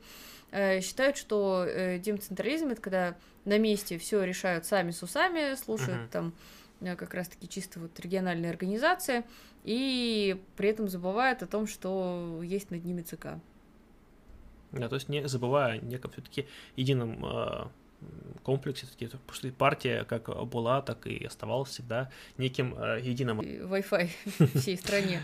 А тогда банально доставить донесение и отчет было очень проблематично. Так, коммунизм это да. Советская власть плюс Wi-Fi по всей стране. Командант 500 рублей. Большое спасибо. Аноним 100 рублей. Дружеский донат. Все, большое спасибо товарищам. Большое спасибо за поддержку. А, они приближают и упрощают выход а, из парта. Ну, товарищ, можете задавать вопросы не по теме стрима, если по теме да. нету. Пусть на стрим тормозит, вот я рекомендую чуть-чуть отмотать на 30 секунд назад и вернуть обратно сразу. К тем, кто пытается все-таки смотреть, что происходит в мире. И в Нагорном Карабахе ситуация крайне печальна для местных жителей. Да? А, вот, э, наверное, Федя подробно сейчас расскажет, он там писал про угу. это небольшую аналитику у себя на канале. Ну да, то есть, по сути, Э, явно, что э, этот итог, он уже во многом был прогнозируемый, да, итог, то есть у нас подписан мир на крайне невыгодных для Армении условиях, по сути, почти полностью на азербайджанских. Там разыгралась, на самом деле, довольно-таки, на мой взгляд, большая многоходовочка в этом всем. То есть, как мы заметили, Россия, несмотря на то, что она как бы являясь союзникой, союзником Армении, по сути, в конфликт не вмешивалась то есть почти никак. Она, конечно, заявляла, что если конфликт придет на территорию Армении, то Россия за, как бы, ну, э, вступит в боевые действия. Собственно, это как такое вот предостережение для Азербайджана. Но действительно, это был весьма вероятный сценарий, потому что Азербайджан гораздо лучше вооружен. Кстати, российским оружием и турецким. Ну, в первую очередь, конечно, российским. Вот. Он лучше подготовлен, там тупо больше денег, в том случае, как война моторов такая выступает. Вот. И действительно последовательно э, теснил, э, по сути, загубленные при последних э, правителях в Армении, да, вооруженные силы, которые не смогли нормально отстоять. По сути, Россия не вмешивалась, отчасти потому, что текущий премьер-министр Армении Пашинян, который два года назад, напомню, был приведен к власти, по сути, ну, как многие называли, э, революцией а, в э, нашем замечательном соседе Армении. Вот, и все на него так надеялись, что он такой замечательный. Сколько я помню, он журналист, кстати. Вот, такой вот народный э, лидер, но, в общем-то, являясь, по сути, популистом, он такой был более западно ориентированный, поскольку для России Армения, по сути, является такой вот, ну, колонией по факту. Россия, ну, скажем так, на мой взгляд, разыграла такую вот многоходовочку, что вот сами, сами посмотрите, пускай сами наиграются, и сейчас, скорее всего, вот прямо сейчас армяне, ну, а, раздраженные скажем так, армянские граждане, да, нацеленные на такие реваншистски настроенные, требуют ухода Пашиняна в отставку и пытаются привести к власти, скажем так, более пророссийски настроенных военных, которые, скорее всего, Россия тоже будет это поддерживать. С другой стороны, как бы, после договора Россия, по сути, ввела ну, формальный миротворцы, по факту, теперь у него есть военное присутствие на территории Азербайджана, то есть на той территории, которая остается территорией Нагорного Карабаха, вот, то есть теперь там будет постоянное присутствие, вот, в случае чего там а скажем так, турецкие беспилотники участвовали в ударах по армянским силам. Также говорят о том, что турецкие частные военные компании э, непосредственно принимали участие в боевых действиях. Но интересно то, что когда подписывали мирный договор, он оказался трехсторонний, без учета Турции. И более того, турецкие миротворцы, вопреки заявлениям азербайджанцев, э, использоваться не будут, только российские, вот, как, по крайней мере, по заявлениям российского МИДа. Так что мы имеем интересную ситуацию, когда очень шуршишь. А, мы получили ситуацию, когда действительно Турция оказалась в значительной степени опрокинутой. То есть интересная многоходовочка, посмотрим, на что все это выльется, но, к сожалению, это очень такой, с одной стороны, короткий, с другой стороны, очень кровопролитный конфликт, в первую очередь, конечно же, для, для Армении, хотя и для Азербайджана тоже. Большое количество погибших, пока не рассекречено, но это уже точно более 10 тысяч человек, по некоторым слухам даже с каждой сторон более 10 тысяч человек. Вот. Что, по сути, Нагорный Карабах практически ликвидирован, то есть большая его часть оказывается под контролем Азербайджана, что там будет иногда даже страшно представить, то есть я, к сожалению, не исключаю, что там как минимум это будет как минимум притеснение э, армянского населения, вполне возможно, что и какие-то более жестокие действия, но оценивать, наверное, пока какие-то ванговать э, рано, вот. Так что такая вот довольно печальная событие, с одной стороны, но это вот большая такая вот игра внешнеполитическая продолжается. И очень показательно, что сейчас штормит все эти... Да. Плюс как бы это очень удобное время, потому что в США выборы, США практически не вмешивалась во всю ситуацию, вот. Трамп сейчас э, вообще занят тем, что судится, тем, что неправильно посчитали за него голоса, да, и по сути по шумочек э, э, вполне вероятно, что Россия может выбить из Армении вот, вот такого проамериканского Пашиняна и вернуть Армению в боль, к более лояльному состоянию и какое-то такое уже в более, ну, в более понятное состояние. Так что, кстати, говорят, что там российские, то есть российские силы были, скажем так, готовились, видно, что заранее до этого. Говорят, что то есть в, в те регионы перебрасывались Э, скажем так, некоторые наши частные военные компании туда, скажем так, в готовности были, но вроде как участие нигде не подтверждается, поэтому то есть они скорее были в готовности, в случае чего, э, скажем так, выступить как э, инструмент влияния во многом. Вот. Как, кстати, говорят, и под Беларусью тоже там они стоят как некоторые скажем так, силы быстрого реагирования. Но это пока такие вот вещи неофициальные. Тут два вопроса, на которые я хотела сразу ответить. Э, идею товарища Сталина по созданию крестьянской армии поддержали на этих съездах. Я нашла цитату сразу, чтобы не uh-huh. быть голословной. Речь идет о следующей цитате, которая дается в кратком курсе. Либо, говорил товарищ Сталин, отвечая, возражая военной оппозиции, создадим настоящую рабоче-крестьянскую, по преимуществу крестьянскую, строго дисциплинированную армию и защитим республику, либо пропадем. То есть речь не идет о том, что у него было какое-то свежее новое предложение. На тот момент э, Панченко спрашивает, угу. что можете сказать по теме «Мятежный капитан. 45 лет бунту замполита Саблина». Это, на самом деле, малоизвестная страница советской угу. истории. 75 год, корабль сторожевой, и в общем-то, Саблин э, самолично, человек, которого было весьма там прекрасное образование, э, там, коммунисты, все такое, неожиданно захватывает корабль и объявляет забастовку. Э, выдвигает требование того, что зажравшаяся партийная верхушка, uh-huh. что да, это не настоящий социализм и так далее, и так далее.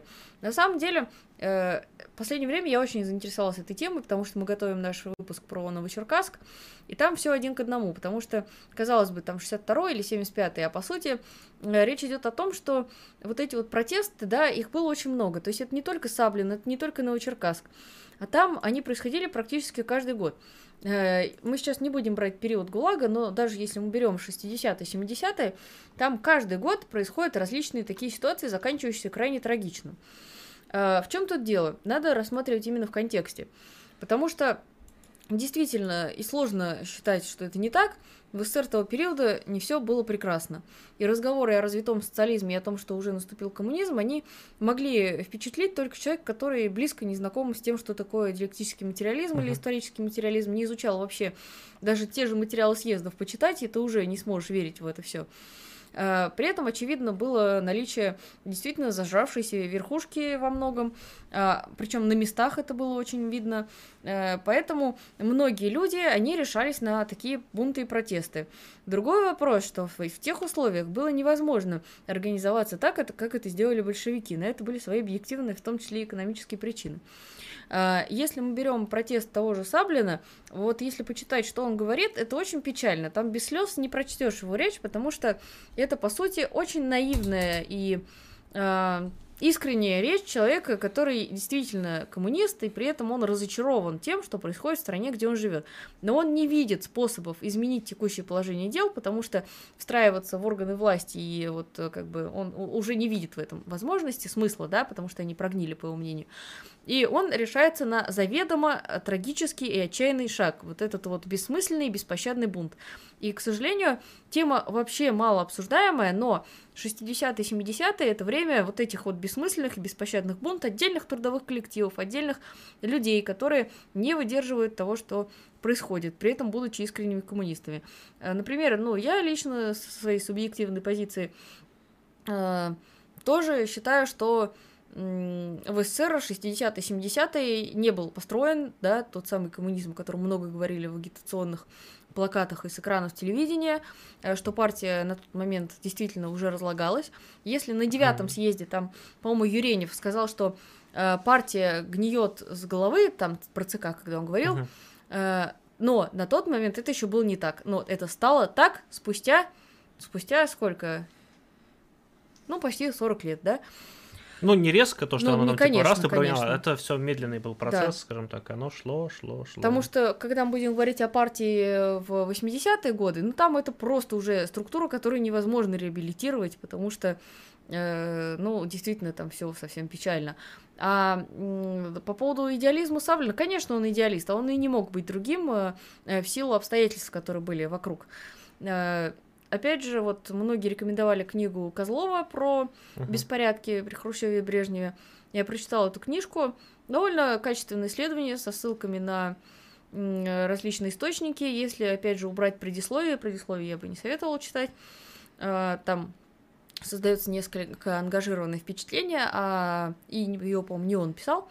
А вот сам труд очень такой добросовестный, интересный и показывающий э, жизнь Советского Союза не с тех сторон, с которых мы привыкли его видеть. То есть, поймите правильно, мы тоже можем в каких-то агитационных материалах, да, э, например, действительно говорить о том, что в СССР там был вот, пожалуйста, институт пионерии, замечательные там вещи, там бесплатная медицина, образование, да.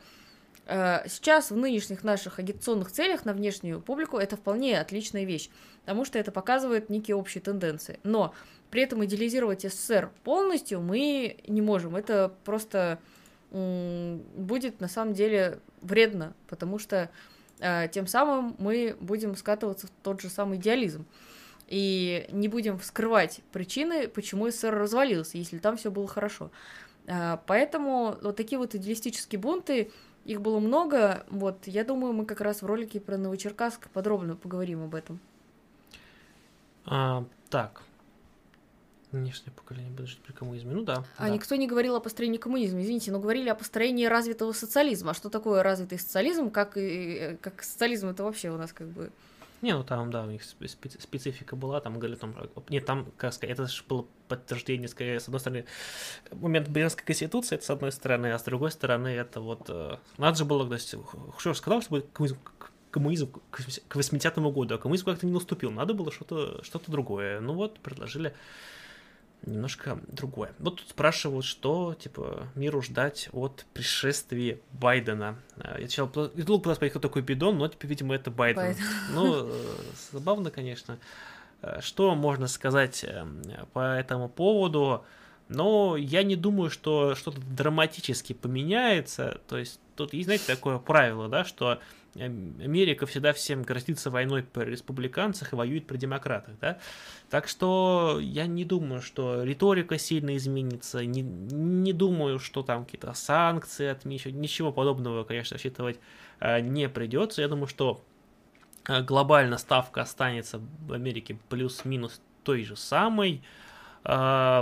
Просто, ну, довольно велики оказались антитрамповские настроения в Америке, как мы видим, хотя и, в общем-то, и протрамповские тоже были.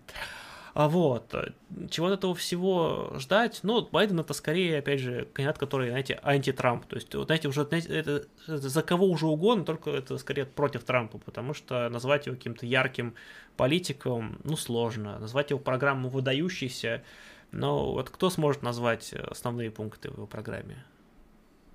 Вот. Я единственное, что помню из его обещания, что он больше, типа, хочет ориентироваться на, там, на зеленую энергетику, вот, на всякое такое. У Сандерс тоже было много. Вот, то есть, возможно, что действительно там какая-то вот в этом плане будет в США некоторый поворот в эту сторону, но фиг его знает. Вот сейчас некоторые, кто, типа, акциями занимается, сейчас хотят, типа, сейчас, типа, экстренно бегут вкладываться, типа, в, в эти вот все компании, якобы, но не факт, что действительно там сыграет очень, очень и очень это, скажем так, обещать не, не значит жениться, особенно в случае с такими политиками, потому что Байден это такая вот, ну, платят против, мне кажется, американской системы во всех ее, ну, в худшем, наверное, проявлении, то есть я бы каких-то вот больших подвижек не стал, может быть, станет чуть меньше э, какой-то вот э, э, сексистской ксенофобной риторики, которую двигал Трамп. Вот, может быть, будет чуть-чуть спокойнее в этом плане. Вот. Но интересно будет, если вдруг Байден не доживет до конца срока. Все-таки да, со здоровьем там совсем он не очень молодой человек, вот, и вполне вероятно, что он, э, скажем так, э, э, не закончит свой срок. И в таком случае становится интересным, а кто же станет вице-президентом? А был вопрос, почему провалились забастовки в Беларуси? Ну, ну, в принципе, забастовки не могут победить, когда все это делается стихийно и на волне протестов, которые в основном направлены против, да, а не за какие-то требования конкретные и экономические. То есть тут проблема, она в неразвитости рабочего движения, в общем-то. Ну да, то есть нет... Э, ты видел теперь э, Лукашенко, теперь хочет, чтобы на всех частных предприятиях Беларуси тоже создали профсоюз. Видишь, какой прогрессивный левый Кстати, политик. не первый год он об этом говорит. Вот, ну вот такое тоже. А, так. В социалистических странах идеалы справедливого будущего предали... А, идеалы предали именно коммунисты. Но, Очень да. спорный вопрос в том плане, что является ли... Нет, ну если они коммунистами, то есть по, по названию, да, по, по реальности нет, конечно же. То есть тут как бы да, то есть это такое. Еще говорит, проводим его. Ну, понятно, как что проводим. Просто интересно, вот кто... Я просто не помню, не было еще новостей, да, кого же они, кто у них пойдет как вице-президента. Вообще в США кто идет вице-президентом у них? Кто, ну, обычно, дем... да, то есть если демократ, то он в связке идет второй. С кем? То есть второй демократ. Вопрос просто кого? Потому что там, э, когда шел Сандерс, все надеялись, что он, типа, что за ним пойдет там, типа, какая-нибудь Акасия Кортес вторым номером. Вот. А сейчас посмотрим, посмотрим. Ну вот я тоже не помню, может быть, кто помнит, напишите, пожалуйста, кто вице-президентом. Да, потому что действительно интересно. Потому что я что-то пропустил этот момент. Потому что, потому что мне, мне это скорее это кажется таким вот более интересным э, вариантом, куда же все это может э, вылиться в будущем. Потому что на самом Байдена я, ну, честно скажу, там ничего, ничего примечательного вообще. Ну вот, хотя, действительно, у них вот именно в медиа очень многие были скорее сторонниками. Ну, скорее, опять же, против Трампа они были, а не за Байдена. Даже среди медийных там, потому что такие празднества были у некоторых. Я просто ну, за некоторыми американскими инстаграмами слежу, там прям народ такой, о, наконец-то, ура! Вице будет да, американка. Интересно, кстати. Камала Харрис пишет. Ну-ка, я, я просто... Я, ну, да, не... я тоже не знаю ничего про нее. Давай изучим. А Кре- я пока... Креатура Индии. Отвечу на вопрос про Давай. Хрущева. Хрущев — это старая гвардия, ее остатки. Потом на смену пришли профессиональные э, управленцы. Ну, я бы поспорила, что как Хрущев это старая гвардия, на самом деле. То есть, ну, если мы берем терминологию, то. Тогда с тем же успехом, что и Брежнев, он такой же старой гвардии. Да, то есть э, под старой гвардией имеем в виду все-таки тех, кто был в партии до 905 года. Вот. Или вступил в 905. Ну, в общем, в любом случае, до 17 -го. Кстати, да. Кстати, интересно, что э, понятие старой гвардии ввел этот, как его, по-моему, Бертам Рассел же, по-моему, ввел. Он же был в Советском Союзе, как раз таки, типа, вот он писал свои впечатления, вот он как раз таки вот назвал, что вот, типа, всем руководит эти вот супер идейные люди, которые там себя не щадят, которые действительно вот до революции пришли, но большинство в партию занимают уже потихонечку другие совершенно люди. Избранный вице-президент США, Демократическая партия, нового 20 года. Первая женщина, первый чернокожий политик, первый политик азиатского происхождения. Избранный на пост вице-президента США чер чернокожее азиатское происхождение. Это, слушайте, это интересно. Да, интересно, но, честно говоря, по фотографии сложно судить. Ну, окей. Дочь иммигрантов, юрист от, от она от Калифорнии идет. Ну, Сенате США. Довольно типичная карьера, на самом деле, для демократа.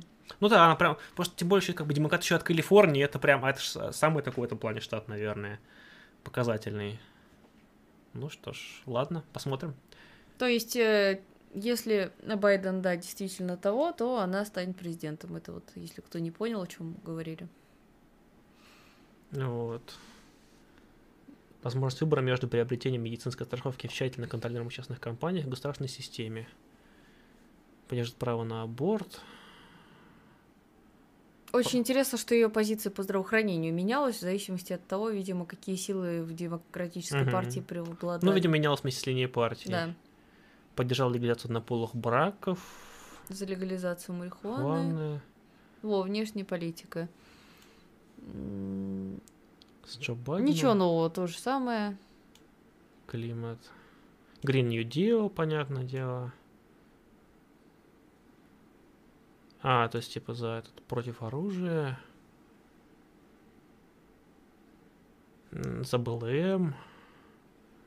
А, Ну, понятненько. Господи, вот это вот полнейший трэш. Скандал, расследование, что, значит, ее прабабушка якобы являлась потомком рабовладельца.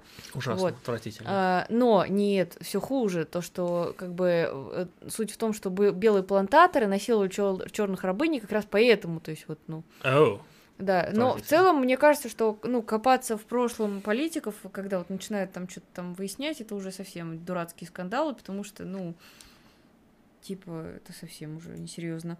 Вопрос Никита Пригодин задает второй раз. Что вы думаете о проблеме иммигрантов в Западной Европе?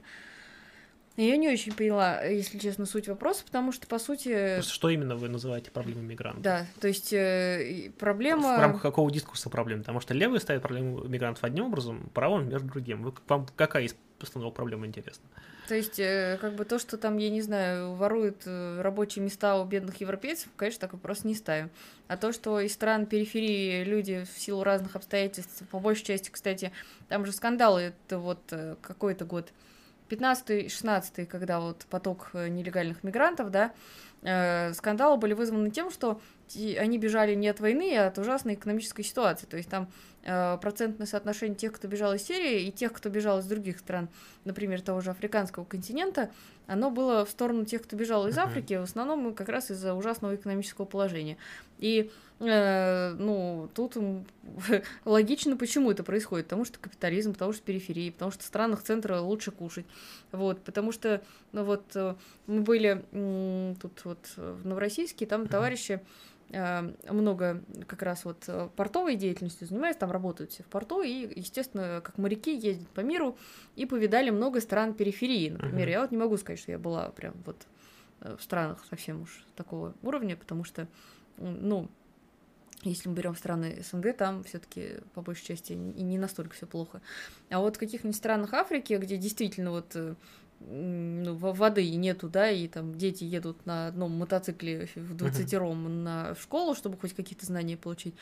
И вот это вот все, и понятно, что оттуда люди бегут. Поэтому что можно думать об этой проблеме? Это как раз показывает очередной, вот тогда был виток э, прорыва в капитализме его противоречия, которые не решаются. Или Да. решаются во- войнами. Так, э, аноним, 100 рублей дружеский донат. Большое спасибо, аноним. Михаил, шо- 666 рублей. Веселье, ребята. Спасибо, Михаил. Правда, я не очень себе представляю, как мы будем рассказывать, типа, ну а потом вот этих всех ребят расстреляли всех в убили. 37-м. Ну нет, нет, не получается она, не получается. Михаил, 1000 рублей, Мария, улыбнитесь. Вот в таких темах только и улыбаться. Ам, так, вернись обратно в стрим. Так. Так, так, так, что пишет? Старая гвардия, Ворошилов, Буденный, Молотов. Тут надо просто обсуждать, осталась ли старая гвардия. У власти по факту нет. Ну, например, Старая гвардия Ворошилов. Ворошилов фактически э, 30 после 38 года э, отстранен от э, ну, ближайших соратников, да, и, э, ну, честно скажем, во время Второй мировой, ну, Великой Отечественной Ворошилов себя показал крайне плохо, потому что он упирал на методы ведения войны, которые были уже устаревшими. Спасибо, Валерий. Вот, и он показал себя очень плохо, и э, Очень. его политическая карьера вообще фактически тогда закончилась. Потом он снова появляется при Хрущеве, кстати говоря, вступая в оппозицию к нему. И потом весьма интересно, э, ну, что даже несмотря на то, что уже он был сильно в возрасте, да, вот он э, во многом пытался противостоять тому, что делал Хрущев. Хотя, конечно, не скажем, что это было сильно мощно, но э, в целом довольно интересная фигура у Ворошилова, но он, был момент, когда он был фактически номером два в стране, но этот момент в силу разных объективных обстоятельств ушел, и он отступил. Буденный никогда не был у власти, потому что он замечательный там известный герой, гражданки и так далее, но он никогда не принимал политических решений при всем уважении. А с Молотовым тоже очень интересная история, потому что если мы посмотрим на то, что происходит э, с его политической деятельностью а, там, уже в конце 30-х, да, то мы можем убедиться, что э, все идет тоже на спад, то есть он уже не растет вверх, а скорее спускается вниз по условной карьерной лестнице, но пакт Молотова-Риббентропа, да, опять же, а дальше там уже э, тоже его немножко, немножечко, так сказать, отстраняют от деятельности. В семнадцатом году бывших сотрудников полиции даже охранки вроде пристраивали к делу. А как нынче к полиции и другим силовикам относитесь? И вообще к какому классу относятся эти люди, наши или сразу враги? Ну, я бы не сказала, что прям э, сотрудников охранки... По-разному. Нет, некоторых, конечно, привлекали, но далеко не всех, далеко не на все, не на все позиции. То есть во многих местах, скажем так, их, ну, по столбам вешали вполне себе. То есть там по-разному было, очень сильно по-разному. Особенно тех, кто сильно был запятнанный в, скажем так, в старых делах, этого, скажем так, помнили и особо не прощали, потому что они это те, кто как раз таки большевиков преследовал в свое время. Так. К какому классу относится полиция? Ну, почитайте статью про пролетариат нашу. Очень хороший, очень рекомендую, кстати. Давайте-ка я даже ссылочку вам кину. Что ж, пока кидаешь ссылку, я прочитаю цитату от Никиты Пригодина, угу. который спрашивал нас о мигрантах. Проблема с тем, что иммигранты сидят на пособиях по безработице. Орфография автора сохранена. А в чем тут проблема? Потому что, э, опять же... Извините. Пособие по безработице – это как раз-таки остатки завоеваний социалистов во многих странах. То есть, будь воля капиталистов, пособие по безработице в жизни бы не платили. А то, что люди из стран периферии, где вообще нет никаких пособий, едут в страны центра, это проблема капитализма, а не проблема этих конкретных людей. Говорят, что на работе Ворошилов был неплох.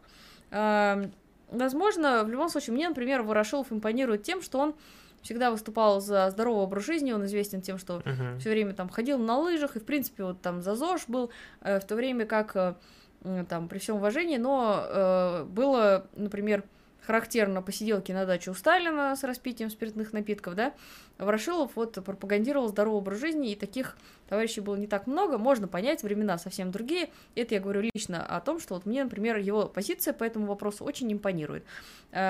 Еще мне очень Нравится история его взаимоотношений с женой, потому что э, это один из немногих случаев, когда и она старая большевичка, она, кстати, сначала даже вроде как у левых эсеров была, то есть до 17 -го года, и он, и они всю жизнь вместе работали, установили детей Фрунзе э, после его гибели. Вот, и еще ряд детей установили, своих детей у них не было. Э, ну и там на самом деле Ладно, я немножко что-то это просто такие факты всплывают. Mm-hmm. Ну, в общем, там очень интересная у них э, история, очень трогательная, очень милая.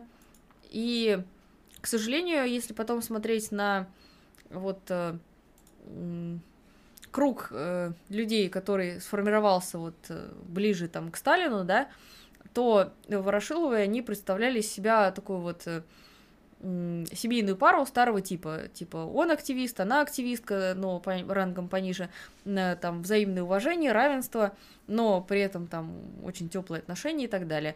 Э, вот, и такого на самом деле там впоследствии было не так уж чтобы много.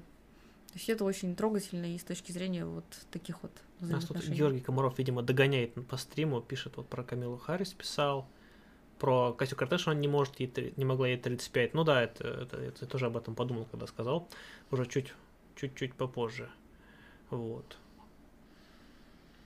А, Петр Витштайн. 449 рублей. Как вы относитесь к двум роликам Попова на канале Старикова с критикой Семина? Честно скажу, я смотреть не смотрел а, сами а, ролики. Ответку, кстати, Семинскую я посмотрел. Ответка прямо, на мой взгляд, эталонная. Просто вот так и надо отвечать на такие вот э, вещи. Как он ответил? Ну, ролик посмотри, я тебе. Ох, я, я, я просто не да, найду Вот, времени. рекомендую. Он короткий, 14 минут где-то так, Мгм. или 10. То есть очень хорошо, вот именно в плане того, как стоит отвечать, вот, у Семина во многом стоит э, поучиться. Вот, по крайней мере, с тем, что Семин сказал в ответке, я согласен полностью. Просто я хочу понять, там есть вообще какие-то э, важные идеологические вещи в этой дискуссии, или это просто срач? Вот мне вот, наверное, это самое интересное. Есть, посмотри.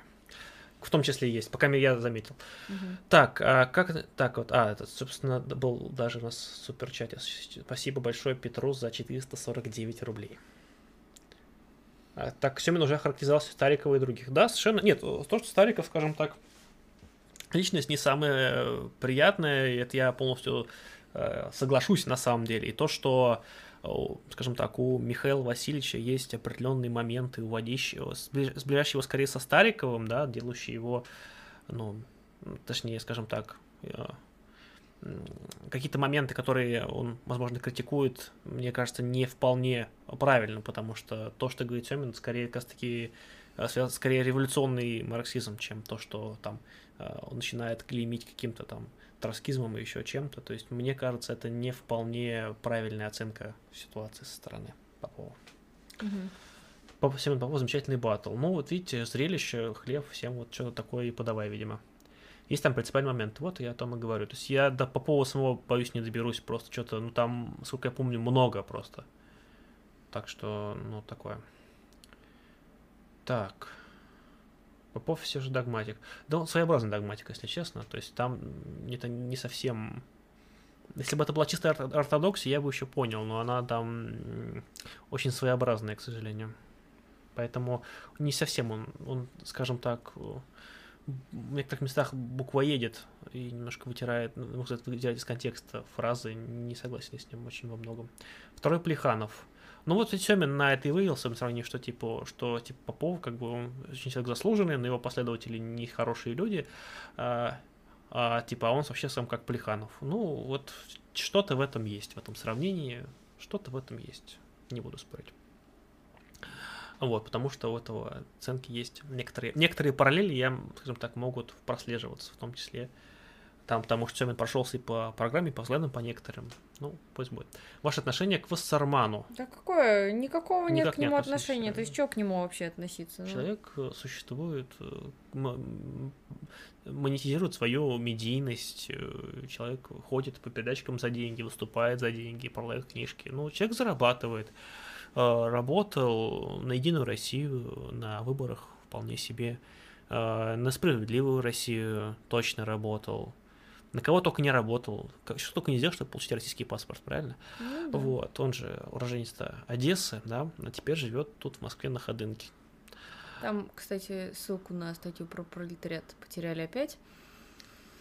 Ну что ж, я тоже не нашел ссылку, так что давайте после стрима все-таки. Я сейчас что-то, ну, буду долго просто скривно. А есть ли на Украине марксистское движение? Э, Ну, конечно, там ребят тоже пытаются Люди, работать. люди есть. Движение, не знаю, сложно сказать. Смотрю, Троцкий демон революции, охреневаю. Я не осилила. А, подождите, даже демон революции это же не про Троцкого, это же про Ленина сериал. А про Троцкого как А называется? про Троцкого, то он так а чуть ли не так он же и В называется. общем, я не смотрела В общем, оба. Я посмотрел, знаешь, какой я посмотрел, знаете, когда сериал ужимают до фильма, Мгм. вот я посмотрел такой вот про демон революции, который вот ужатый. Ну вот, я честно скажу, посмотрел, это вообще, это, это просто Неудивительно. такое сборище мифов, это ужасно, честно, то есть прям очень плохо. Вот, хочу теперь добраться до Троцкого, потому что я хочу, я хочу смеяться много, потому что, я, скажем Мгм. так, зная историю, я с того-то орал, а с этого, мне кажется, и будет еще интереснее, потому что, насколько я знаю, он очень ярко снят, плюс его еще, э, насколько я знаю, продали за границу, его прокатывали там чуть ли там не США, поэтому интересно, что же там такое выкатили. По обороне Царицына от Егора Яковлева ваши отношения, если смотрели? Я не смотрел. Я тоже не смотрела, но я, кстати говоря, сейчас вспомнила про его цикл. Пожалуй, я его на досуге посмотрю. Вот.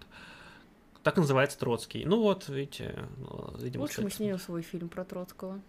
А что, почему нет? У нас все для этого э, есть. После Испарта можем снять и про Троцкого.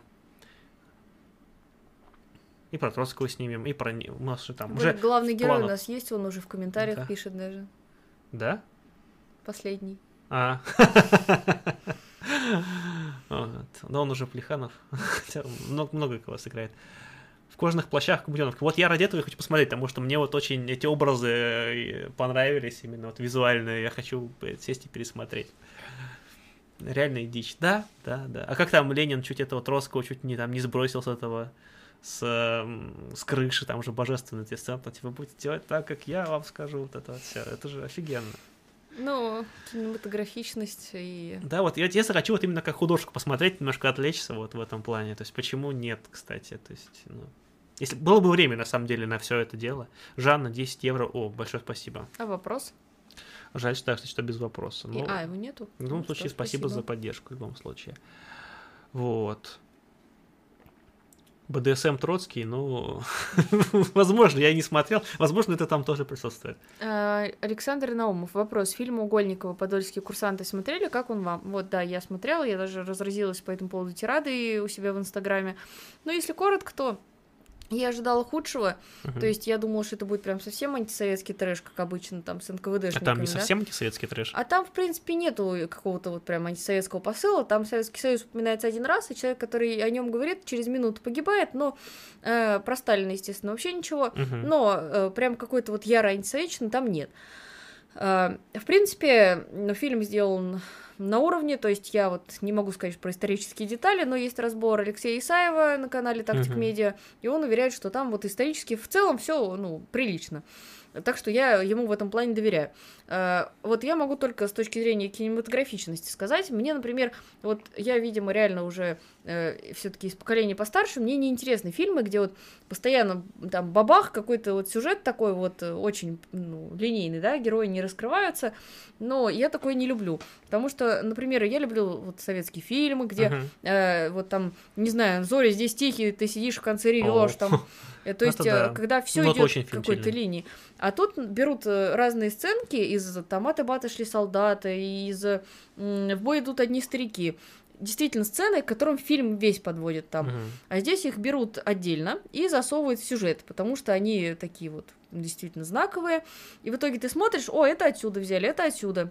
Но в общем контексте это смотрится как э, вот немножко такое наигранное страдание, потому что Мгм. когда тебе пихают известные сцены из фильмов, прям вот, вот много, и еще там главная героиня э, рыдает, вокруг нее камера ездит, это Не, кинематографично, ну, но... нет, как бы даже эмоции передают по-другому. То есть, если раньше их там какие там подводили к этому, то есть, э, что к этому привело, да, то есть, как вот это, и человек страдает, как бы показано, а то есть, тут он страдает через то, что он там просто очень громко кричит, там, Да, и, и да. ругается, вот это вот. То есть, чем громче кричит, тем ярче эмоции, То видимо. есть, э, вот мне, например, вот здесь вот, наверное, пожалуй, единственное, в чем у меня мнение с Алексеем Исаевым разошлось, мне...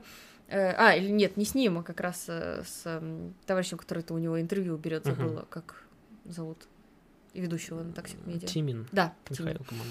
А, вот, мне с ним чуть разошлось мнение. Мне прям вот главные герои не понравились. Они вообще вот прям... а, потому что там, значит, девушка, которая выбирает между двумя мужчинами.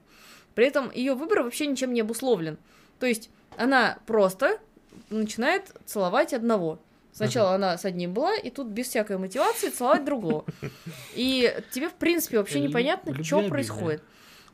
И дальше вот она мечется между двумя, и как-то это все, а у них они типа друзья, а потом не друзья, ну, в общем, вот на мой взгляд, это прям высосано из пальца, Мгм, я не знаю, мгм. зачем это нужно, потому что вот кому вот эти вот любовные линии могут быть интересны? Она должна быть, потому что любовные линии привлекают, скажем так, определенную аудиторию. Эта аудитория нужна создателям фильмов, поэтому они на это так целенаправленно и работают. Так Вот что тут В тех же зорях здесь тихие. логично, Там логично. тоже есть любовные линии, да, с теми, кто не с ними, например. Ну, да. Или вот такая вот вообще не неизв... ну, даже вот неявная любовная линия э, между единственным героем мужчиной, да, и девушка, я вот сейчас забыла имя, у меня проблемы с именами, которая утонула в болоте, то есть там вот тоже я прослеживается, понял. да.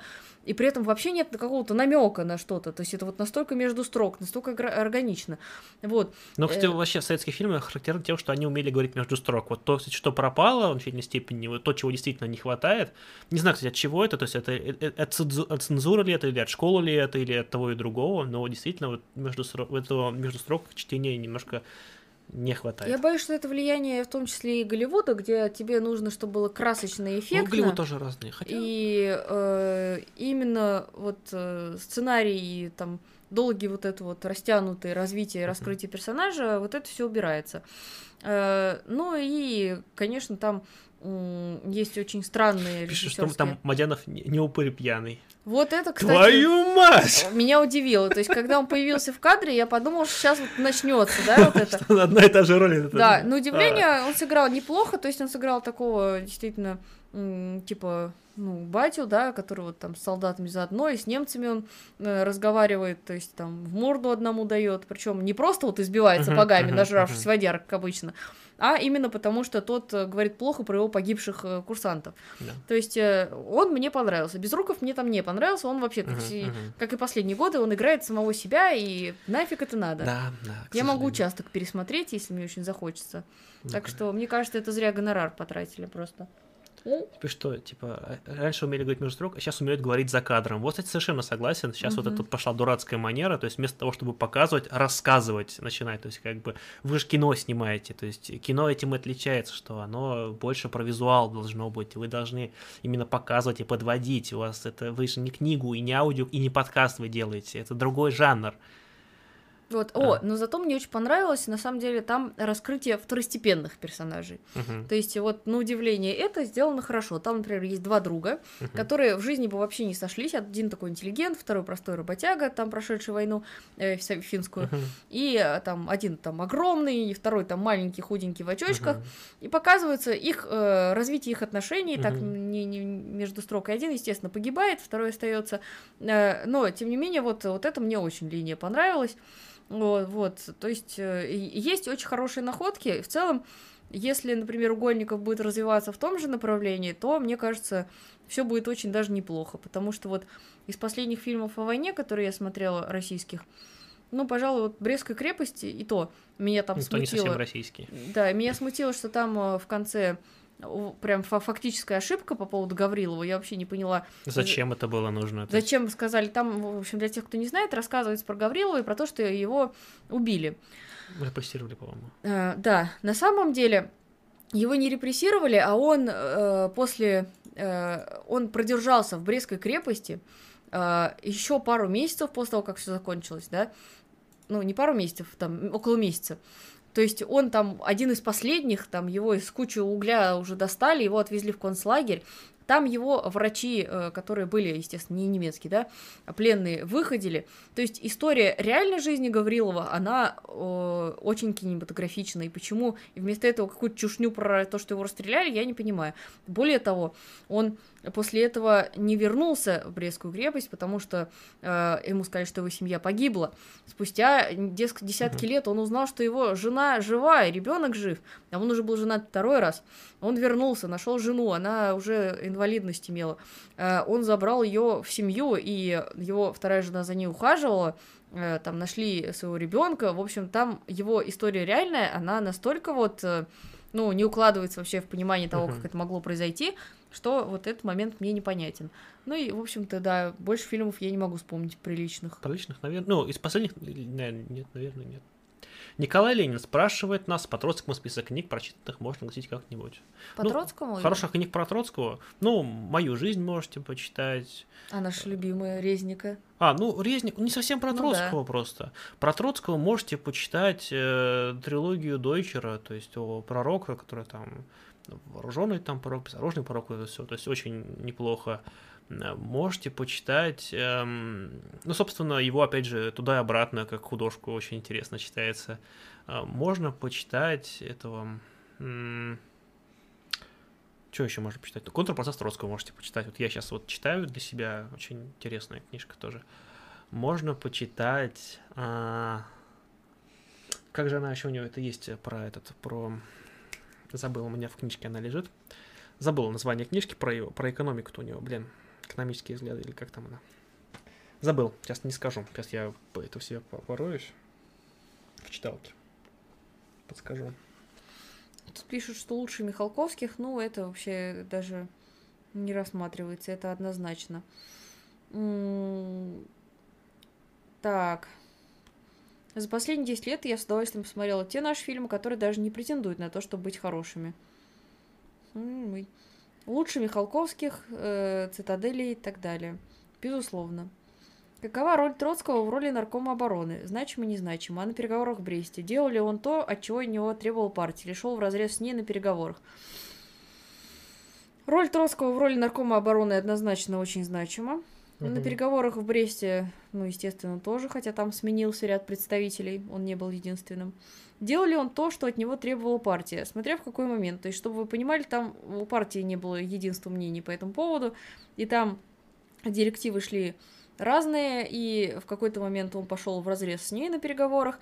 А, при этом, а, конечно, описывая вообще то, что тогда там происходило, надо понимать, что там шли не просто вот пермоментные дискуссии, да, то есть, э, если мы берем Брестский мир, вот там бы реально не помешала вот э, та самая, э, чтобы без дискуссии, а быстренько единачалием порешали, да, а вместо этого все скатилось в дискуссии и привело не к самым на самом деле, вот, э, последствиям прекрасным.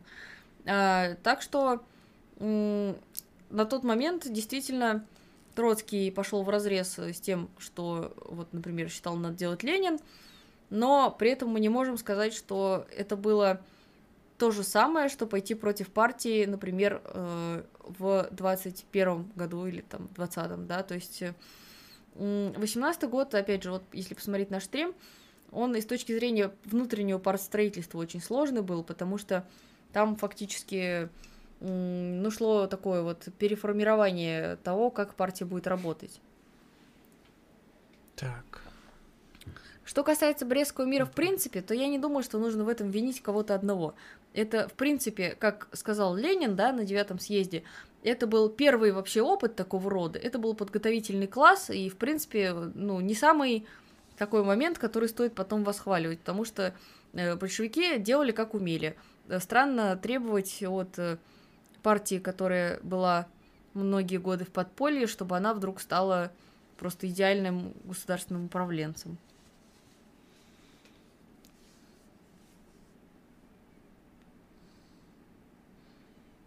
Читали ли Роговина? Роговин, Роговин, Роговин, Роговин. Я не читал, у меня где-то... У меня сохраненных есть, я не добрался, честно, еще. Так, а это я вот хочу изучить, что это? Вадим, по-моему, да.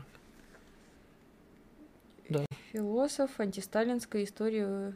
Интересно. Я не читала. А, ч, напомню книжки какие. Я, я, я что-то у, него, у меня точно что-то есть, то есть с него я просто не добрался, честно, очень. Ну, прям очень много приходится читать еще, ну, так, ну что-то такого оперативного. Так, э, троцкизм, власти оппозиция, сталинский неонеп, 37-й, партия расстрелянных. Нет, нет, не читал, к сожалению. Я тоже не читала, но... Я знаю, кто читал точно, кто мне про него точно говорил. можно, тут э, пока я не могу ничего сказать, но я, как, как прочитаем, обязательно с вами поделимся. Или вы поделитесь с нами, если уже прочитали. Ранее. Красин красавчик был. Кстати, Красин весьма интересный персонаж. Особенно в песне. А, решение было принято всем съездом, Троцкому съезд был не указ, чтобы козью морду корчить. Ну, а, опять же, я бы здесь сказала, что, что надо близкий мир. Ага. Что если ну... мы, например, возьмем э, те моменты, когда Ленин шел против решения съезда, то их тоже наберется ценный пакет. Или, например, на девятом съезде. Он не то, что пошел совсем уж против, он так. Ну, например, если мы берем второй съезд, то там, ой, точнее, третий съезд, то там весьма а, то есть здесь надо рассматривать в контексте, да? То есть одно дело идти против э, там, съезда партии, когда у вас э, действительно уже сформированной единой партии, то есть когда Троцкий делал это в 23-24 году, это было вообще совершенно неуместно, да, э, когда он делал, например, это там в каком-нибудь 17 году, это более понятно, почему оно так было. Вопрос. О фильмах 28 э, панфиловцев относится к рекомендуемым. Но фильм в целом не такой уж плохой, и там нету, слава богу, вот дебильной любовной линии, да, но при этом он плох тем, что там, по сути, все равно пропагандируется вот это вот э, э, русские победили, вот то, что нету вот Советского Союза, он там вообще остается за кадром, то есть вот то, что там нету всего этого, а вместо этого пропагандируется вот это вот э, простите, дешевый патриотизм, да, типа мы русские деды воевали, к сожалению, там этот посыл есть. Угу. Так вот по поводу, собственно, Брестского мира, то есть вот тут Ленин я нашел кусочек. Дальше должен коснуться позиции товарища Троцкого, это Ленин. В его деятельности нужно различать две стороны. Когда он начал приговоры в Бресте, великолепно используя их для агитации, мы все были согласны с товарищем Троцким. Он цитировал часть э, разговора со мной, но я добавлю, что между нами было условлено, что мы держимся до ультиматума немцев, после ультиматума мы сдаем. Немец нас надул из семи дней он пять украл. Тактика Троцкого, поскольку она шла на затягивание, была верна. Неверна, неверно расстала, когда было объявлено состояние войны прекращенным, и мир не был подписан. Я предложил совершенно определенный мир подписать. Лучше Брестского мира мы получить не могли. Всем ясно, что передышка была бы месяц, э, что мы не проиграли бы, поскольку история отмела это, а об этом не стоит вспоминать. Но смешно, что Бухарин говорит, что жизнь покажет, что мы были правы. Я был прав. А, потому что писал об этом еще в 2015 году, ну и так далее. Итак, вопрос. Э... Про казахов что-то? А, про казахов, ну да, это прекрасная совершенно э, вещь в том э, фильме. Каком? Там, как, ну, потом мы сначала там за Россию повоем, потом за Казахстан повоюем, а, все да, русские, да, вот это да, вот, да, это, вот конечно, это, это, вот. да. То есть вот, в принципе, вот этот посыл искажения Великой Отечественной войны, он Комаров, 300 рублей, кстати, как Ричард Ликис. Да, это, в общем-то, весьма интересное зрелище. Советую посмотреть, особенно кто э, хочет вообще разобраться в некоторых стилических особенностях подачи mm-hmm. материала э, теми, кто создает э, фильмы об истории. Тут надо очень сильно углубляться в контекст, конечно. Так, казаки, казахи, какая разница? Ну да, судя по чату, тут все уже, по-моему, перемешались казахи с казаками. Вот. Будет в Казахстане Россия, но это что-то, знаешь, такое из, из лимонного, что-то такое, чтобы северный Казахстан надо там оттяпать и присоединить к России, что-то в таком духе. Так, тут Марат пишет, э, Ленин шел путем, который был принят в партии официальном, а Троцкий или меньшевики всегда через нарушение согласованных со всеми правил процедур. Ленин был за открытую и честную борьбу. Это очень далеко от истины. То есть... Не, ну просто сейчас просто курс партии считают по тому, что говорил Ленин. То, что говорил то Ленин, то и курс партии. Это не совсем так было. То есть, э, если мы, например, э, возьмем девятый съезд и то, что там вот предъявляли ЦК, да, за плохую работу, если мы внимательно углубимся в то, что там говорилось, там, например, было по поводу того, что э, ЦК поменял некоторые решения, uh-huh. принятые на съезде, э, в связи с обстоятельствами гражданской войны, да? Было ли это правильным? Да, потому что гражданская война. Было ли это э, путем согласованным э, со съездом, да? Нет, не было. И таких моментов очень много, потому что э, если мы говорим про открытую честную борьбу, как раз-таки во внутрипартийных uh-huh. темах, э, безусловно, э, вот во всех этих дискуссиях, да, Ленин опирался то на одних, то на других, продвигая свои точки зрения, и это было круто и замечательно. С другой стороны, э, будет сильным преувеличением сказать, что Ленин никогда не вел кулуарных переговоров. Это будет противоречить тому, что он сам описывает. Там возьмем какой-нибудь второй съезд, и он описывает, как э, в кулуарах договаривались, да, это было а, общеприемлемой практикой на тот момент. Uh-huh. То есть, э, рассматривая, опять же, большая ошибка, рассматривать Ленина как э, одинакового Ленина, не знаю, в 89-м, uh-huh. в 5-м, в 17-м и в 20-м потому что он действовал в соответствии с разными обстоятельствами, и партия была разной, потому что э, любая организация в период ее формирования и организации, там, пришедшая к власти, это вообще разные организации организации, они по-разному работают. То есть Поэтому э, вот сказать, что Троцкий там или меньшевики всегда шли через нарушение согласования, тоже будет совершенно неправдой, потому что если мы посмотрим на съезды, когда еще не произошло окончательного разрыва с меньшевиками, да, то мы увидим, что э, меньшевики тоже пытаются процедурные всякие штуки блюсти, там, там то же самое курс на единство, там, да, там, там, закрывать газеты и так далее. Типа, Ленин, нет, надо создавать, да. наоборот, обострять и, и выходить, и вот, ну, это вполне себе было. А третий съезд, пожалуйста, там Ленин вообще пошел против, когда избрали а, как раз такие вот, и Плеханов сдался, пошел с меньшевиками вместе, да, и как бы все, и получается, что большинство порешало по одному, а Ленин взял, и, и они избрали собственный ЦК, помнишь, это угу. во главе с Лениным. Просто, да, вот и все. То есть, как бы, это не, не, не не действовали против э, людей партии, пожалуйста. Так что да, тут такое. Ну... То есть это вопрос того, э, стоит ли молчать, если ты считаешь, что партия идет не по правильному пути, да? Если mm-hmm. ты сидишь и в принципе молчишь, то, на мой взгляд, это вредно и вообще очень показывает тебя как плохого коммуниста. Если mm-hmm. же твое предложение было отклонено, и ты про... все равно продолжаешь, да, там кулуарно договариваться и пытаться толкать свою телегу, это уже, конечно, иная история.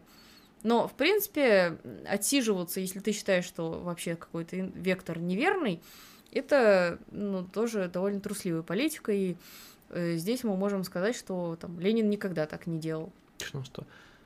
Типа, считайте Ленина, а то байками народ кормите, особенно когда ссылаетесь на него.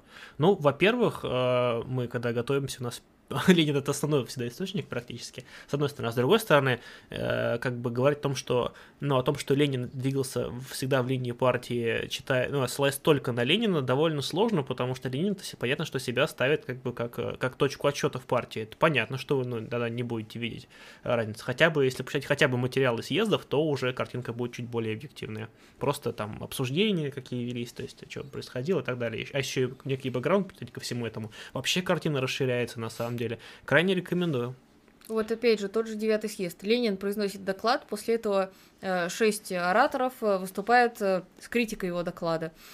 После этого принимается резолюция, которая вообще выдвинута не Лениным, uh-huh. а которую предложили на основе этой дискуссии не как компромиссный вариант, а как выражение определенной позиции. Но uh-huh. тем не менее.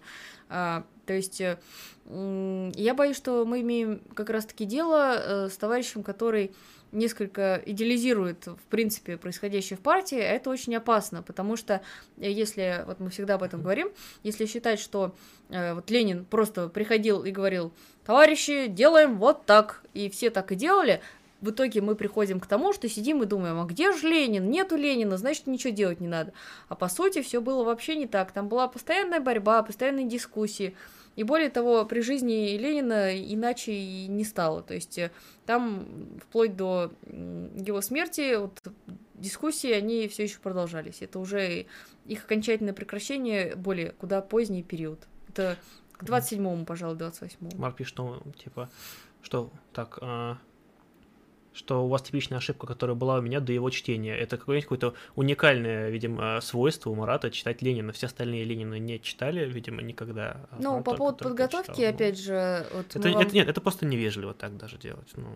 Ну, нет, это просто идеализм. Когда ты прочитал, например, несколько работ Ленина, и ты такой, я, я все вот понял. Я, я, я настолько в своем познании преисполнился, да? Я могу сказать, что наша ну, подготовка да. к стриму по истории партии проходит следующим образом. Э, мы читаем ПСС э, все подряд работы Ленина, которые он писал в этот ну, период. За, ну, да, за время. А потом протоколы съездов, потом угу. материалы других выступающих по этим вопросам, их доклады, э, их теоретические работы, если они были, дискуссии и так далее.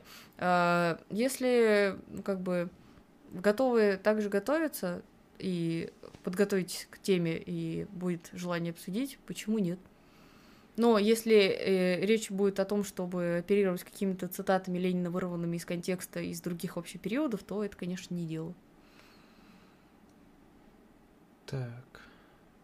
Сколько вы прочли? А вы хотите страничками мериться или, или чем? То есть... Э это что это я просто не совсем понимаю. Там это, знаете, это как это можно читать, когда вы читать, когда вот я вот я прочитал одну страничку, прочитал две странички, да, а в какой-то момент, ну, оно все сливается в некое единое, и там, ну, я не знаю, я вот не считаю, честно, вот сколько я там чего прочитал, то есть сколько, Мне кажется, а, странно мериться. Слушайте, слушайте, а сколько Ленина прочитали? Я, я честно скажу, я затруднюсь назвать это число.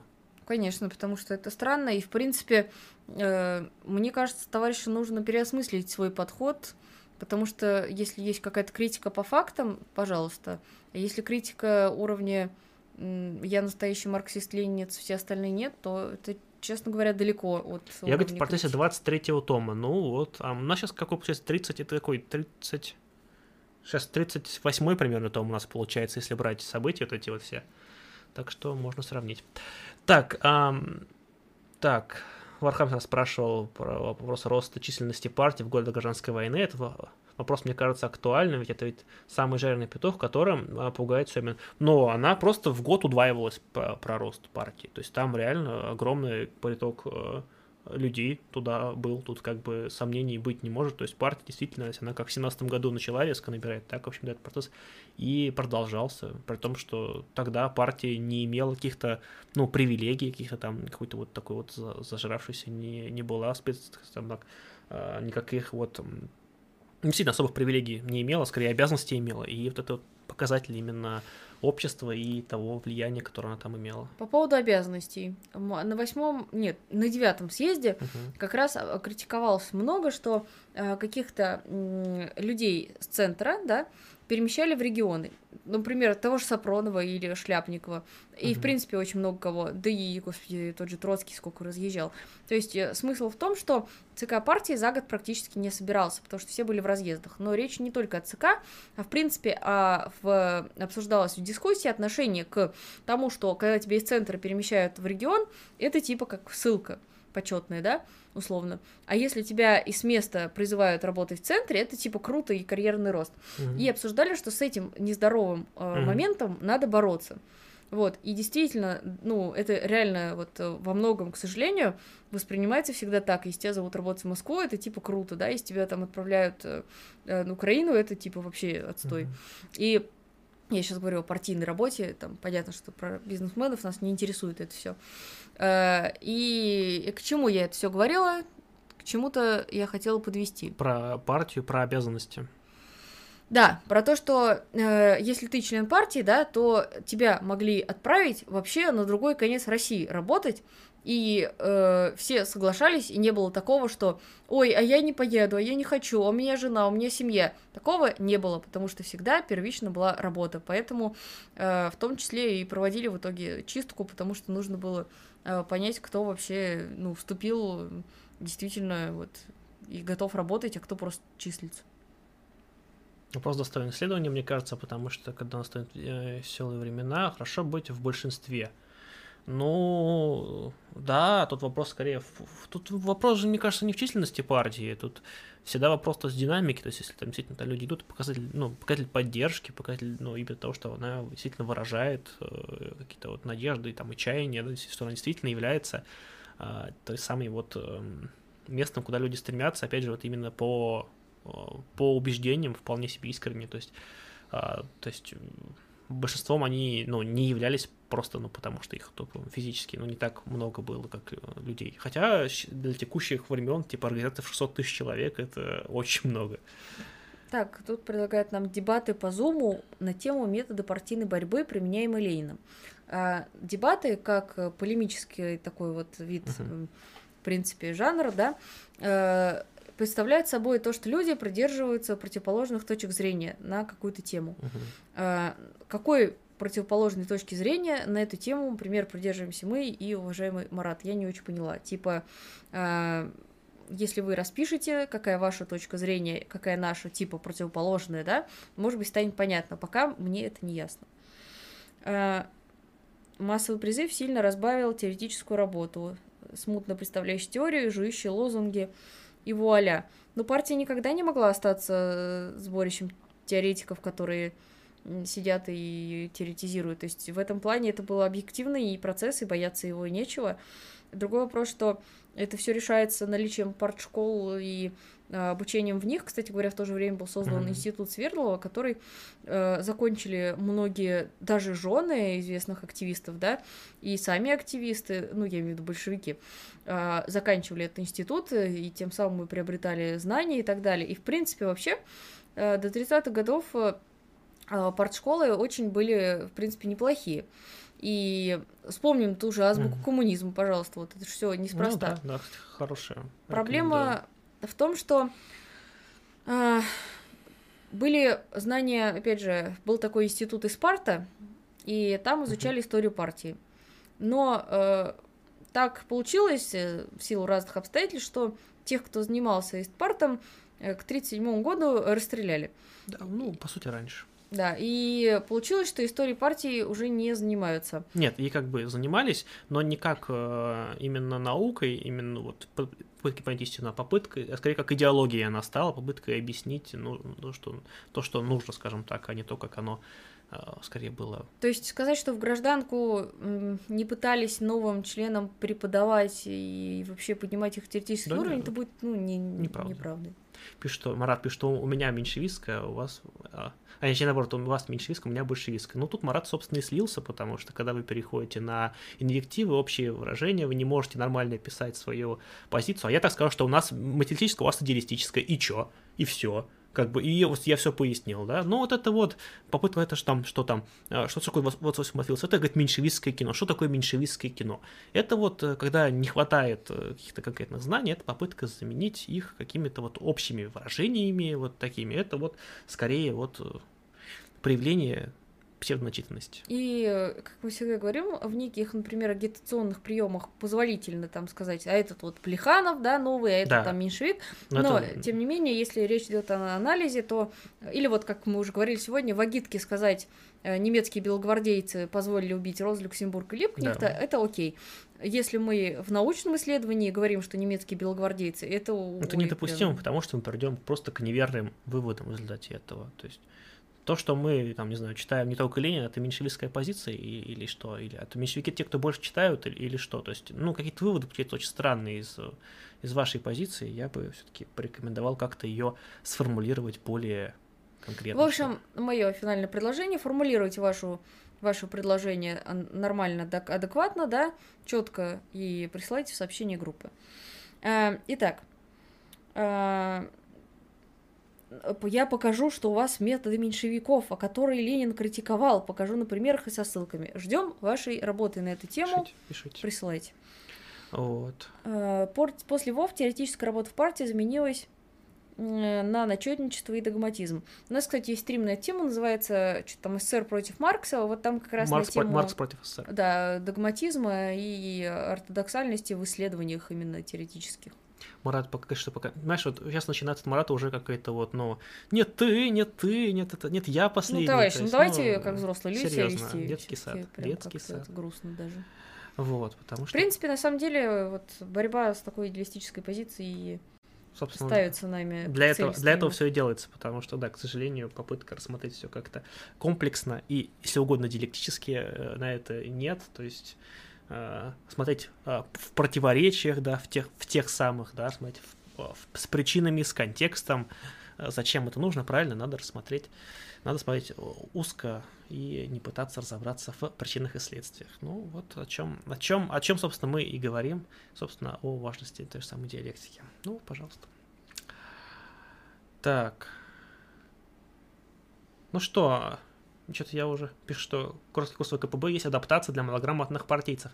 Ну, отчасти да, то есть действительно это текст э, больше агитационный, больше для малограмотных партийцев. Другой Естественно, вопрос... он имел смысл. Да, в этом плане, то есть он как э, идеологический документ, он почти безупречный на самом деле. Другой вопрос, что когда... Сейчас.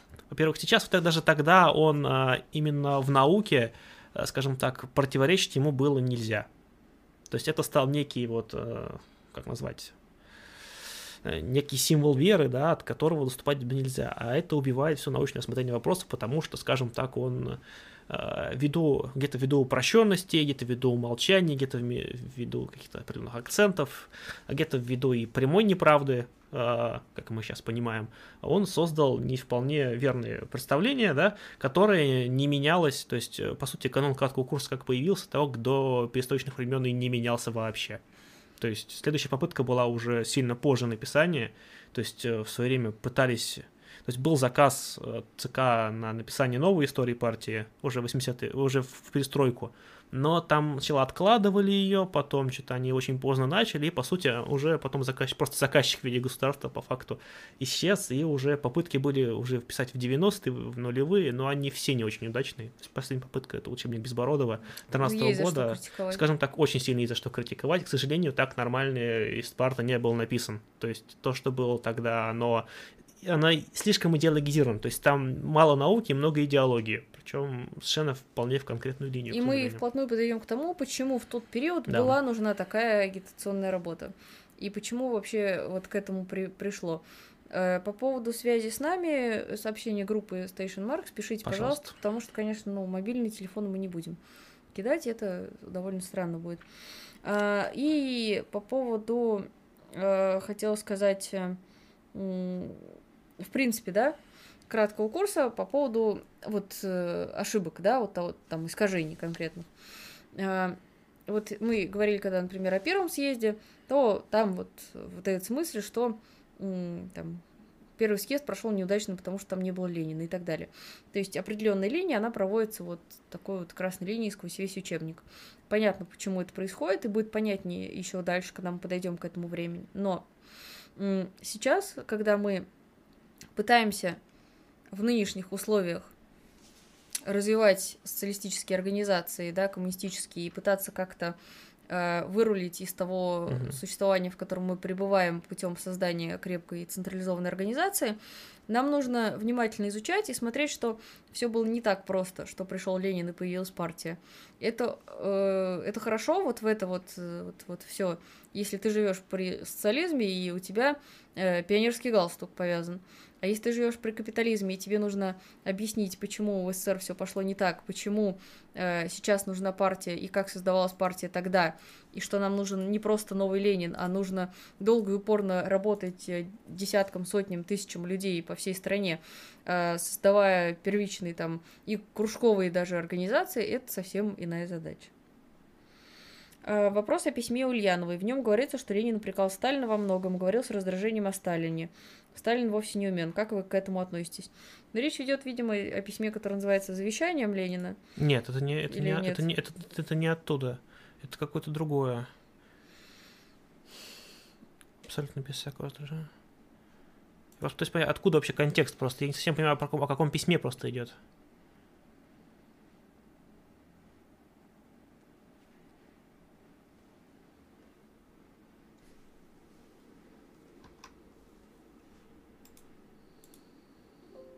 Не вижу.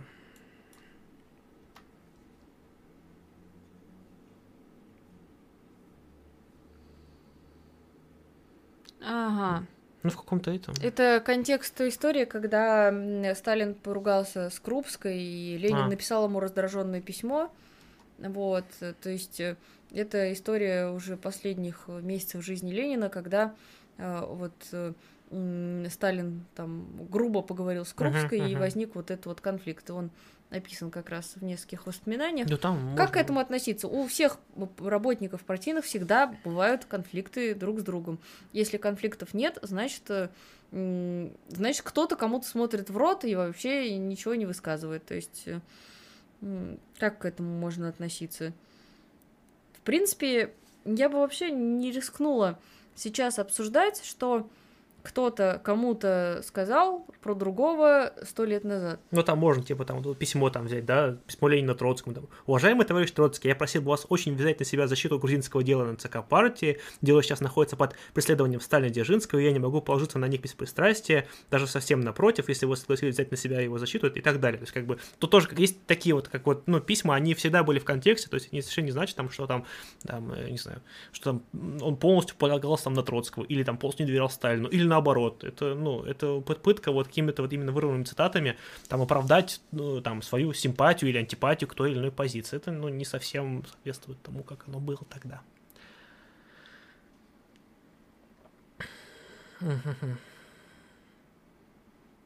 Все говорят, что времена изменились, и ленинская теория диктатуры пролетариата измени... что ленинская теория диктатуры пролетариата изменилась.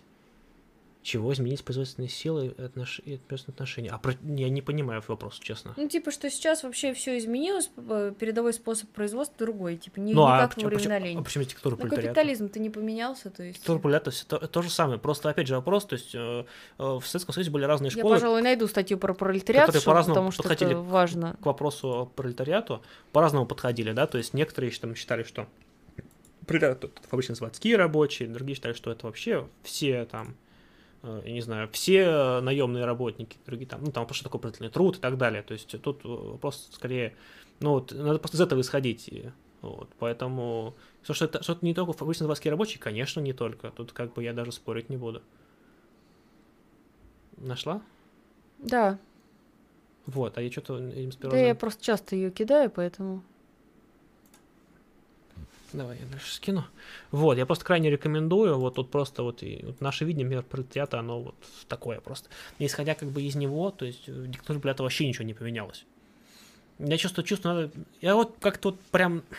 Последнее время что-то меня подрывает все-таки написать типа что-нибудь статьи, что, такое, что же такое диктатура пролетариата, потому что, мне кажется, не совсем понимают вообще, что это, и как оно, и почему оно именно так выглядит. Надо все-таки будет этим вопросом как-нибудь заняться. Ну что ж, наверное, будем уже заканчивать. Да, давай заканчивать, потому что уже как-то уже Что-то мы уже заболтались. Уже силен- Спасибо сил большое, мало, товарищи, что да. были с нами все эти два с половиной часа. несмотря на все проблемы, на лаги и тому подобное, несмотря на, всякое странное, вот. а, вот Марату я желаю хотя бы написать определение, что, что такое меньшинство, что такое большевизм для начала, как нечто статичное. Не получится, скорее всего, но вы попробуйте. Вот, остальным э, рекомендую э, читать э, больше, э, больше всякого, больше, читайте больше Ленина, того же самого. Читайте э, материалы, смотрите наши стримы. Вот, мы, я думаю, что Продолжим работать. продолжим тему. Да, скоро у нас следующий стрим у нас будет, наверное, не очень скоро по истории партии, но, Но скоро будет вторая серия про второй съезд. да, скоро будет вторая серия, так что ждите, там, бу- бу- по-моему, вам очень понравится. А также у нас э, каждую неделю проходят эфиры, напоминаю. Э, Приходите к нам в среду э, в 20.00, всегда вас ждем. Вот, подписывайтесь, собственно, на канал Station Mars, подписывайтесь на Инстаграм, на Телеграм, на ВКонтакте, чтобы следить наиболее полно, да, потому что в Телеграме выходят какие-то короткие заметки, которые мы не постим больше никуда, в Инстаграме выходят обычно бэкстейджи и анонсы также, которые э, больше нигде не публикуются, вот, поэтому ВКонтакте вообще просто много всяких хороших материалов, особенно по протестам в мире, Э, выходят также подкасты для тех, кто любит больше э, в записи, в аудиоформате что-то слушать, поэтому всем рекомендую, все подписывайтесь и до новых встреч. Всем пока.